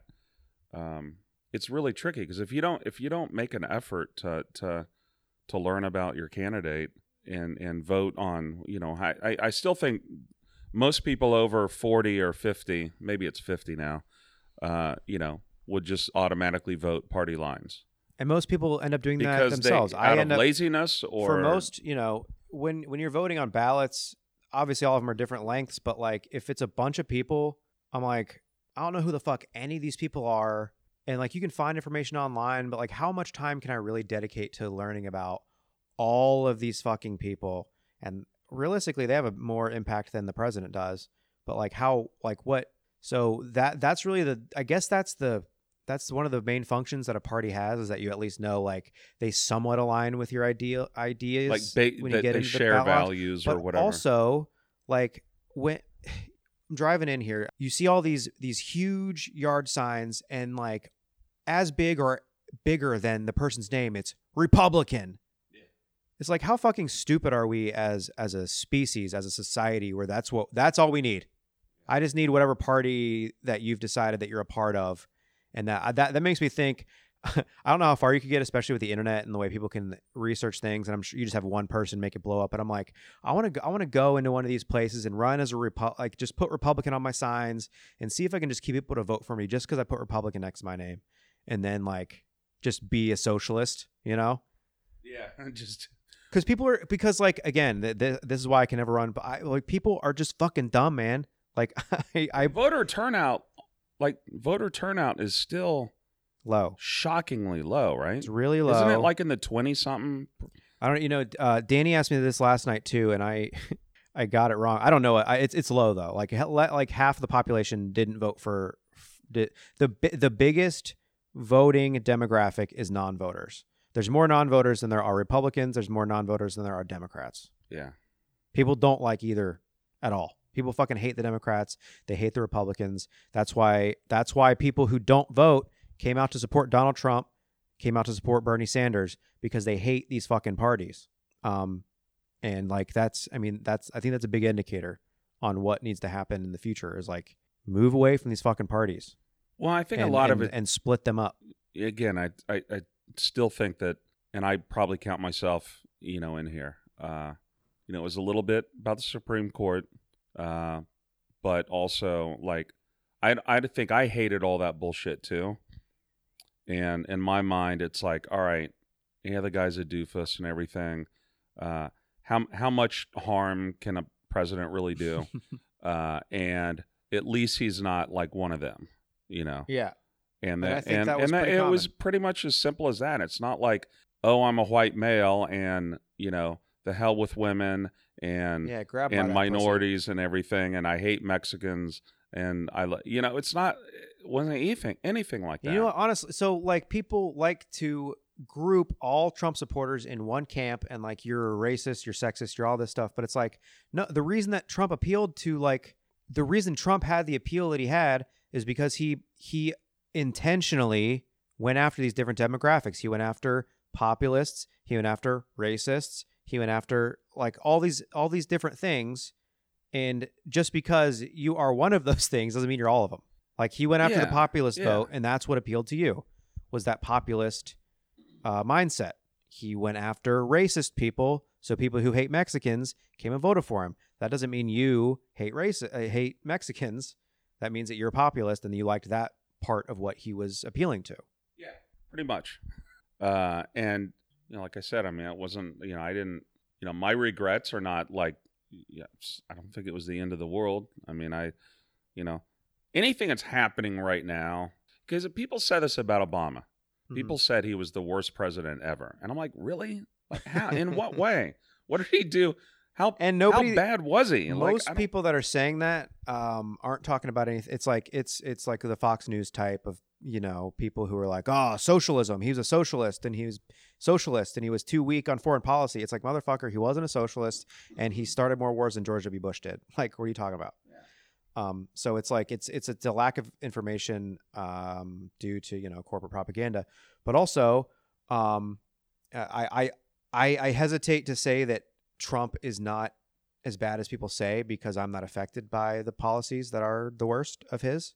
Um, you know, the shit going on at the border, as much as it, as much as people like to say, but it started under Obama. It's like, yeah, but it's like ten million times worse now. You know, I mean, I don't under as far as immigration, I don't you know, having just wide open unlimited borders, which I don't think with or without a wall, I don't think we have that anyway.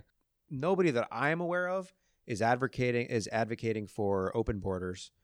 Um, uh, but and there's but there's no excuse for like what we're there's no excuse for what the Obama administration did, but there is far less of an excuse to uh to treat refugees the way that we're treat people who are fleeing violence and uh, threats of being murdered in their home countries to when they come to our border and uh, what is it um, apply for asylum to to have to be separated from their children and put them in detention centers indefinitely. because they were coming from Central America, not even they came through Mexico. Right, right. Mo- But they yeah, most of the people who are who are in these detention centers at the border, not Mexican, they're from like Guatemala, other countries that that the United States government fucking overthrew or you know inst- like instigated violence and like fucked with their governments, and now they're coming to our country to escape that violence.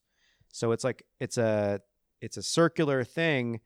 S- i- i- It's incredibly inhumane, and it doesn't make sense. Like you, the argument the argument you're making about like um not having an open border that's like not even that's not even the argument against the detention centers like it doesn't need to happen that way like there's no reason for that to happen these people are seeking asylum legally eh, so it just it just shows a lack of humanity in maybe not even just Trump as an individual but the the people he's surrounded himself with cuz he, he's surrounded himself with some really uh fucking terrible people uh way worse than him cuz I think Trump Trump's a shithead whatever like clearly um, clearly pretty racist in a lot of ways, but he's surrounded himself with people who are who are legitimately sadistic people, like um, like Stephen Miller and other folks like that.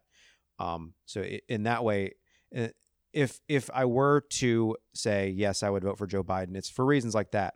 Because he's going to have pieces of shit in his administration too, but he's not going to have like open white nationalists in his or uh, in his you know administration. Yeah, yeah. I don't know. It's it, I was going to ask you something related to Trump, and now I can't think of what. Oh, oh no, it was about the um, about the Supreme Court. So the Right. whole the whole thing with Mitch McConnell delaying the Supreme Court decision indefinitely in total bad faith. What what what are your thoughts on that? no. I think that that I think that was like as bad as the impeachment stuff they're doing. I think Yeah. that was just a, um, yeah. I mean, it, it was a shitty move. Um, you know, and I was just, I was the, the only reason I'm I'm not trying to like do a gotcha question. I was just curious because you no, said I don't. I don't think it was the right. I don't think it was the right way to do it. I, I don't. Uh, Yeah. You know, I just Yeah, it does, and it doesn't hold. I mean, yeah, I mean, they would have done the same thing. You know, and that's I, I- that's where the I, thing is, I don't know if I I don't know if they would have though. I don't know if they would have because I it, listen. No one's more. I always just the assume they're they're the other side is going to do right. the same thing. Yeah. That I just that's what they do. uh, yeah, yeah, again, uh, I'm I'm incredibly critical of the Democrats, but um, I, other than like the impeachment stuff, I don't even think it comes to the same level. But the way that Mitch McConnell specifically is just, I mean, when Obama became president, he was just like, our main goal is to make sure that he doesn't get anything through, even if it's shit we fucking agree with, and he did it, and like that's that's that's indi- indicative of uh, a failed government. It's not working anymore because he's intentionally saying, "I'm not going to do it. I'm not going to do my job." You know, Right. and That- and, and in that- a lot of ways, you know, someone like Nancy Pelosi is doing the same thing. You know, um, resolutions for a Green New Deal, uh, for canceling student debt, for Medicare for all. Those have all been introduced to the House floor, and she refuses to vote on them. Yeah. I think that was the one of the things that I um when I watched all the impeachment stuff or I had it on all the time. Mm-hmm. Um you know, and you know, C-SPAN has been around a lot. You can watch Congress anytime you want. Yeah. It's pretty boring. But uh, you know, through these hearings where they where you actually start seeing them all together working, you realize like, oh my God, they're all they are all the same. Mm-hmm. And just the the It's a hive mind. the stuff AOC's that- talked about it. yeah, and the stuff that they, um, it's frustrating because you, you know, I was always fascinated fascinated by like one thing I like about like Parliament, and every every once in a while you'll see like Crazy videos, on YouTube, like insane, yeah. oh my god, just or the par- Parliament's like. You know, throwing chairs at each other and going going crazy, Just, but like it's like screaming, and then they all like stand up and cheer for their guy like really loud. It's, yeah, it's wild. but at least you know when I, when you think back to like the the early American government, you know, and the and the founding fathers and the you know they said I mean those guys like yelled and they it was they they were having heated arguments all the time, but I feel like there was like it's like that and that's okay, you know. At the worst case, you we have to go out and duel.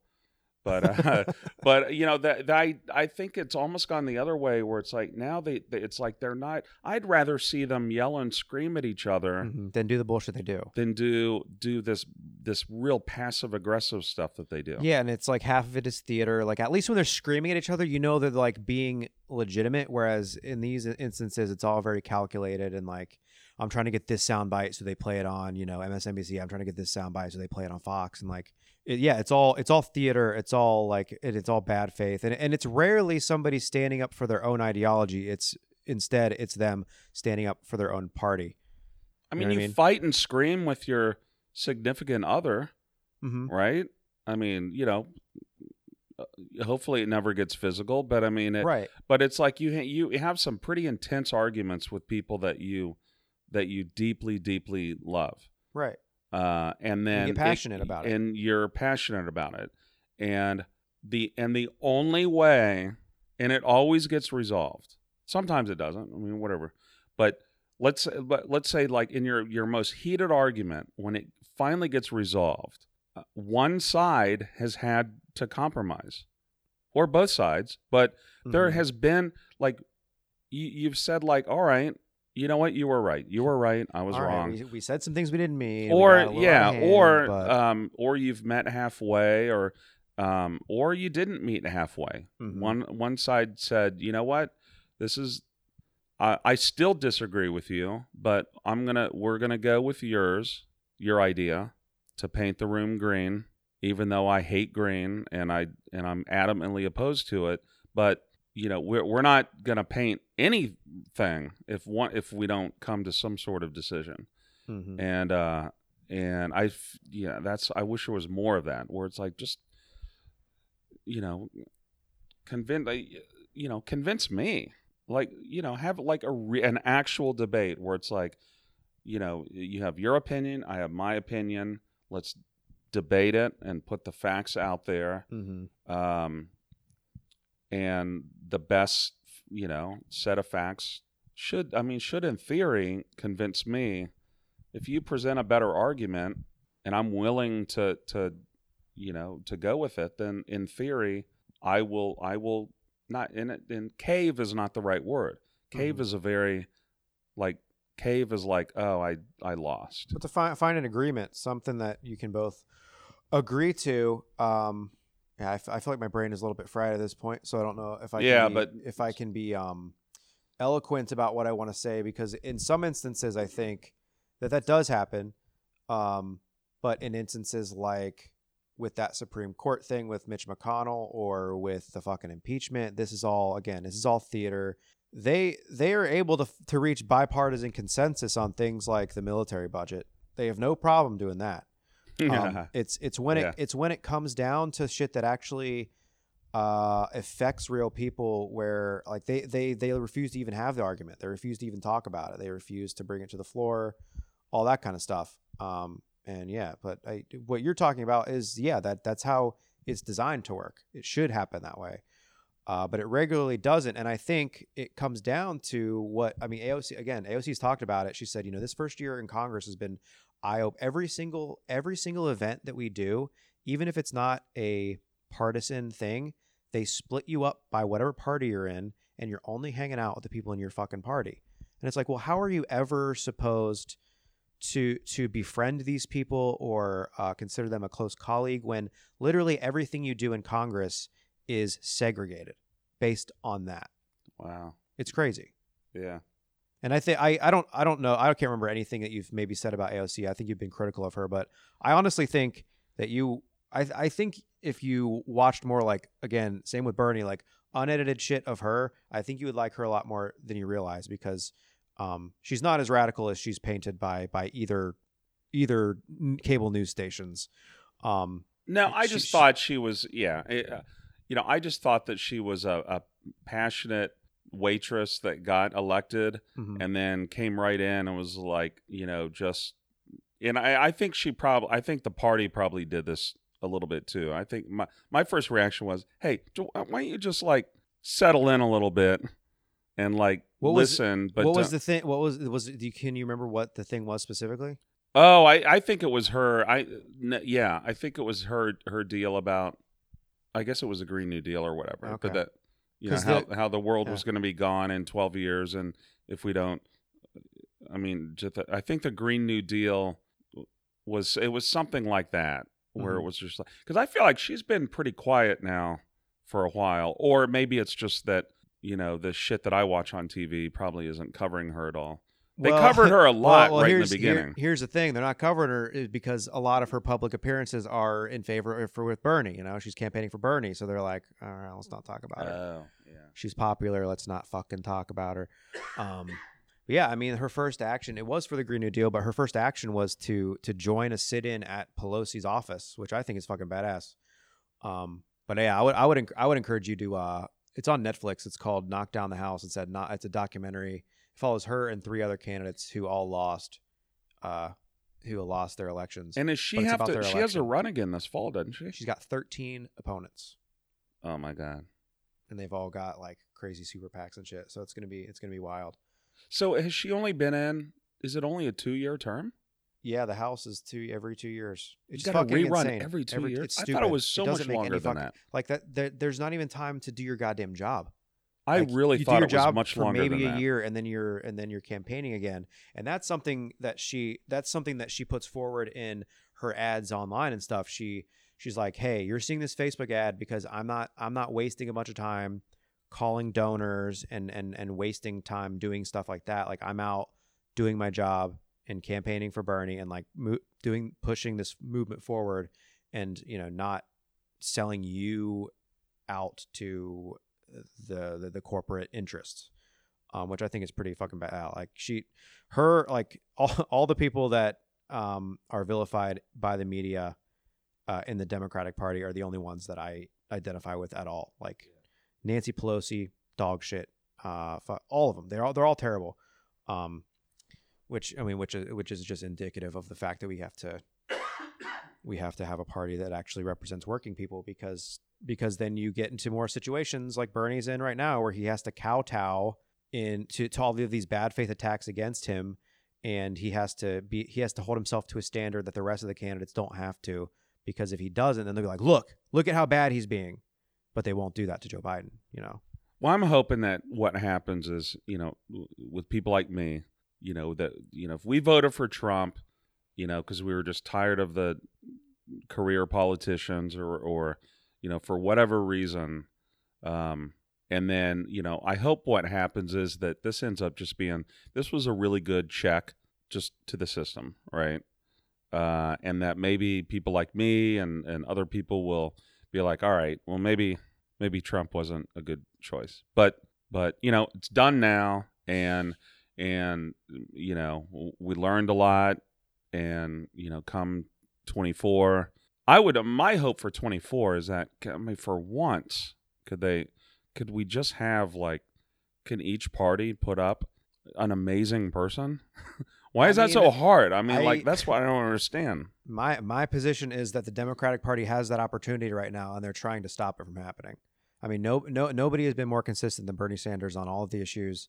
I mean, he's a good fucking person, and then that's a fatal flaw of his. He won't attack Biden as strongly as he needs to. Um, I, I know you obviously have your hesitations with Bernie, but like, in my opinion, there will never be a more pure candidate that runs for office than Bernie Sanders Yeah.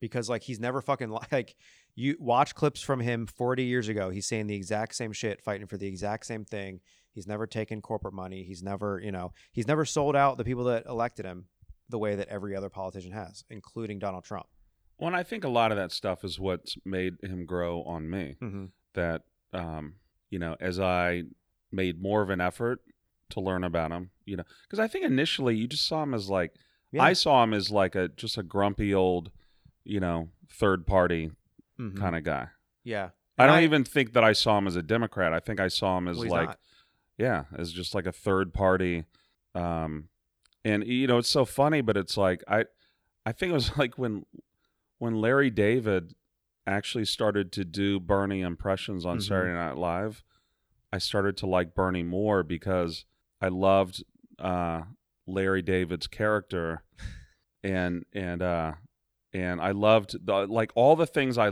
loved about larry david i started then i finally started to like like- see it in Bernie. yeah you're like wait if he said that like larry david says it i think i kind of like it Well, I mean, I know that's not the right, but I but No, at, no, at the I'm very least, I was like, oh wait, like the like the, the grumpy like all the personality traits about Bernie uh, bothered me a lot less. Meaning, like Mhm. you know, just trying to trying to picture him as commander in chief. Like I know you want to get out of all wars and everything, but people are gonna. I mean, we are we're we're always gonna have enemies, world and global enemies, and Mhm. and how you know how would a how would a Bernie Sanders have approached um, you know a, an actual attack on a on on our country. And when and when a country when we have an embassy in another country and they attack an embassy is technically uh you know, Territory or ter- ter- yeah it's, it, is effectively the United States. Um you know or or 9/11 or something like that. I you know I'd be I I would just I'm not saying he wouldn't handle it well but I mean I trying to need to know yourself, how yeah. he would handle uh, a military crisis because those are not going to stop But at the Um, uh, I don't know. This this gets way back into what we were totally talking about another yeah what we were talking about before. But I just our military is so huge, and there's such there's such a uh, there's such a threat of just nuclear holocaust for the entire world that I mean I don't I don't foresee like a legitimate military threat happening. You know, because we I don't because- think I do because, either because we we are we are the empire like we are the untouchable fucking like we we're enormous we're vast like they're it's just not i don't see it ever happening but i i, under, I understand what you what you mean though like uh how how would he how would he respond to it how would he respond to o- other things and that's that's something that i have to remind myself is that i i i've been in an advantageous position in regards to bernie because I was introduced to him like on the Bill Maher show years and years ago, and I always really liked what he had to say. Um, but I never really heard about him outside of that. And then uh, I heard he was running against Hillary, or he was running for president, and his only opponent was Hillary Clinton. I was like, holy shit, this guy's running for president! Like, I love this fucking guy. And like that was my introduction to him. A lot of people's introduction to him was something on Fox News, something on CNN, and they all hate him. Whereas Bill Maher, Bill Maher is not as sympathetic to him anymore. But like when I was introduced to him, it was like, here's the independent senator from Vermont. And I was like, we have fucking independent senators? I didn't fucking know that. And then he was saying all this stuff that I was like, oh wow, this is awesome. Like I didn't know this is stuff that we could like want or could have.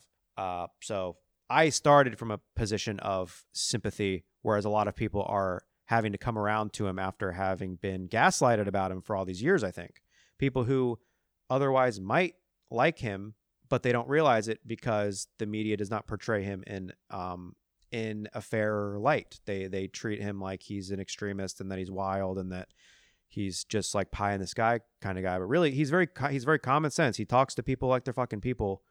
Um, but it's very it's very easy to get a clip of him seeming like a crazy person and and just talking down about him. well and and I and I know that now Mm-hmm. um and it, and it makes me like him even more and then on top of the fact then uh it it really I didn't I didn't see what was happening to him until I think you pointed it out Mm. uh but def- definitely in the past week uh I think it was it was him being on Fox Yeah. um and then just the all of the other candidates just seemingly overnight retracting every negative thing they've ever said about Biden and, and like supporting absolutely Biden. damning stuff. It's not it's Yeah. not just like, well, we disagree with him on this issue. It's like, no, he's a race. He's racist. He's literally a racist piece of shit. And now they're By the way, just him. kidding. I want him to be president. Right. So that made me like Bernie more. And then to cap it off, like Bernie, I know I know he he maybe he should, but um just um his just just ethically the fact that he continues to say that Biden is his friend and he doesn't say anything bad about Biden, that makes me like him ev- even more. Well, that's good to hear because that annoys me. But uh, Paige brought this up the other day too. She's like, he ha- she's like, he's a he's a a genuinely good person, and I think he does consider Joe Biden a friend, and like he has to be genuine to himself. He can't he and he like that's just his nature is like being a good person And Biden has been losing his temper with people on more everybody, and more on and more. people. And my impression of Biden was always this, you know, I thought he had every bit as much poise and character as, as Obama did. And that's and that's why he's and winning. he doesn't have any of that now. That's why he's winning these primaries is because the majority of people who are voting in these Democratic primaries have that perspective. I think, or have that perception. Oh, they just Biden. haven't really been watching recently. Right. Yeah. People people are not engaged to the level that you and I are. I I am surrounded by a lot of people who are pretty hyper engaged or are engaged to a certain actually a lot of comedians are not. A lot of comedians have told me that they get all of their news from me and I'm like I mean that that makes my ego go crazy in like a positive way, but I'm like that's not good though. That's not good that you're getting all your information from you me. have like, to I'm balance. still- you have to balance it I'm still just a dipshit that's on Twitter too much. Like I'm not. I'm not. I do have a minor in poli sci, so that means something. but, uh, but yeah, like a lot of people who vote aren't super checked in, or or the way that they're checked in is just like they watch their one show or their one network, and that's it, and they're only going to get that one perspective, and that goes back to like ta- you know, seeking things outside of that. Otherwise, you're just full of shit. You're just in your bubble. Yeah, and you can still, bel you know, it, it may or may not change your mind, but you you need to give people a chance to argue their point, and you need to be open to that. And you and if you're going to do it though, you have to be open to the fact that they might convince you, and that's okay. That's okay. Mm-hmm.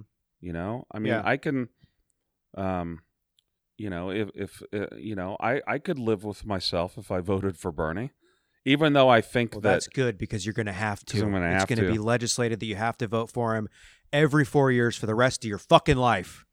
Uh, I mean, I don't, I don't like how you know, I- don't like how that how most attempts at communism, uh, or Mark, really Marxism, you know, most attempts of that throughout history has have have led to horrible outcomes. But but that but and a lot of people argue, well, that wasn't true communism, or that Mhm. wasn't true, and yeah, but I, but again, it's like you know, we are human beings, and we're not going to make uh, you know, I think inherently uh, things will always become author- authoritarian, you know, authoritarian.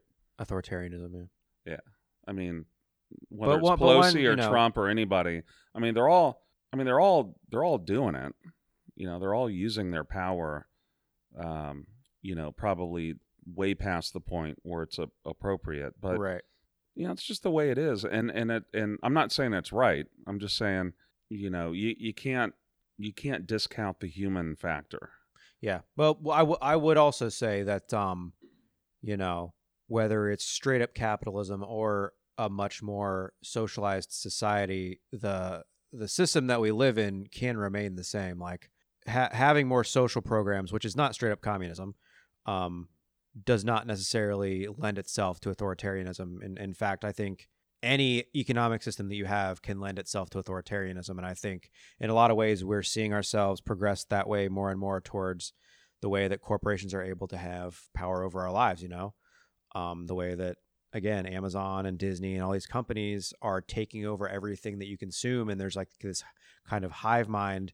Um, and we are in a fortunate position where the internet has decentralized all media. And there's certainly a lot of noise and a lot of disinformation, but it's also easier than ever to like seek out the truth um, and and find what that is instead of just being told by you know Walter Cronkite how it was. Yeah, and and and decide what you believe in. Mhm. Like, what are your values? Um, and do you share those? You know what? Because I mean, there there are going to be, and and what are the what are the deal breakers? You know, I mean, if you you know somebody that you're friends with, for instance, you know, and they check all, you know, you, again, they check all the boxes, but then are there are there things on there? Well, you know, if you had a friend that said like, I I believe in everything that you do, uh, but I also believe that you should be able to murder any just anybody you want.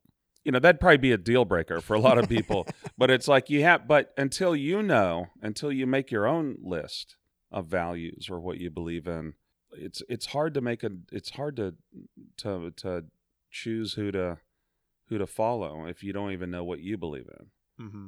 and I think it's uh, even prior, and that that's even before like researching a candidate or anything like that. Because I think what a lot of people do is like I don't know that they know what they believe in, Yeah, but they just follow somebody that's a powerful leader.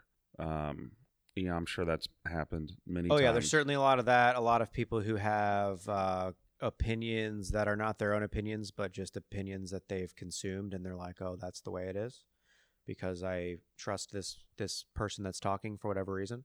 Uh, so there's a lot of that. Um, yeah, just at the end of the day, a lot of people are not checked in. They're not. They just don't.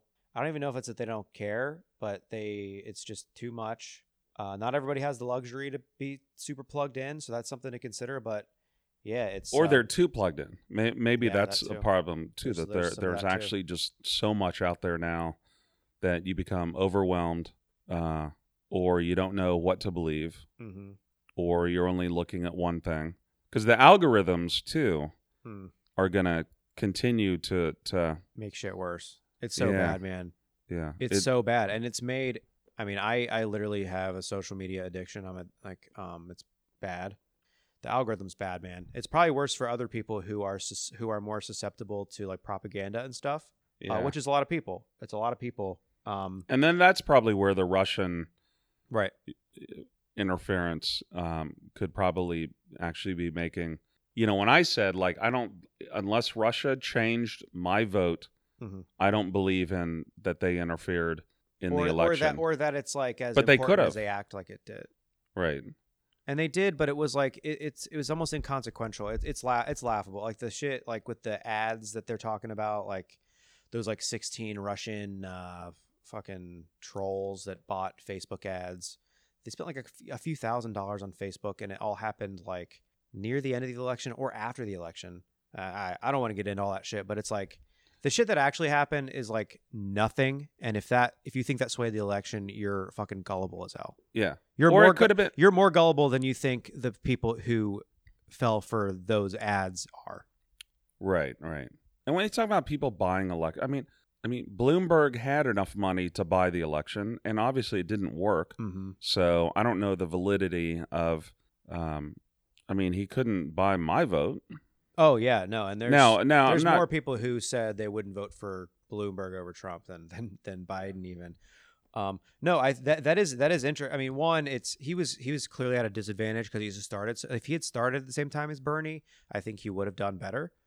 But I mean, that is it. It is it's a relief to find out that you can't just simply throw as much money as you possibly can into something that late in the game and and still win. But um, like Bloomberg putting his money into like a Biden campaign or anything else like that, that certainly has power, and you can certainly buy an election that way or through your fucking your Comcast media mouthpieces on MSNBC. Um, there there's other ways of buying elections via just via propaganda. So uh, I don't know if this is a final question or not. You end this whenever you want. We've only been talking for three plus hours. So if Biden gets the nomination, uh, do you just not vote? Because you're not voting for Trump. Oh, definitely not. I would uh, at at the bare minimum, I would vote down the ticket and then just not vote in that category. Like that would be that would be the furthest protest that I would do. If there's a third party candidate, But you cannot really vote for Biden. I I might. Yeah. I said I, I said on a podcast last night that I would, if it, if push came to shove, that I would do it for the same reason that I voted for Clinton. Whether or not I change my mind, that's possible. Part of that is because I don't want anyone thinking that they have, they can take my vote for granted because that's all you have. That's all you have to hold against these motherfuckers is your vote.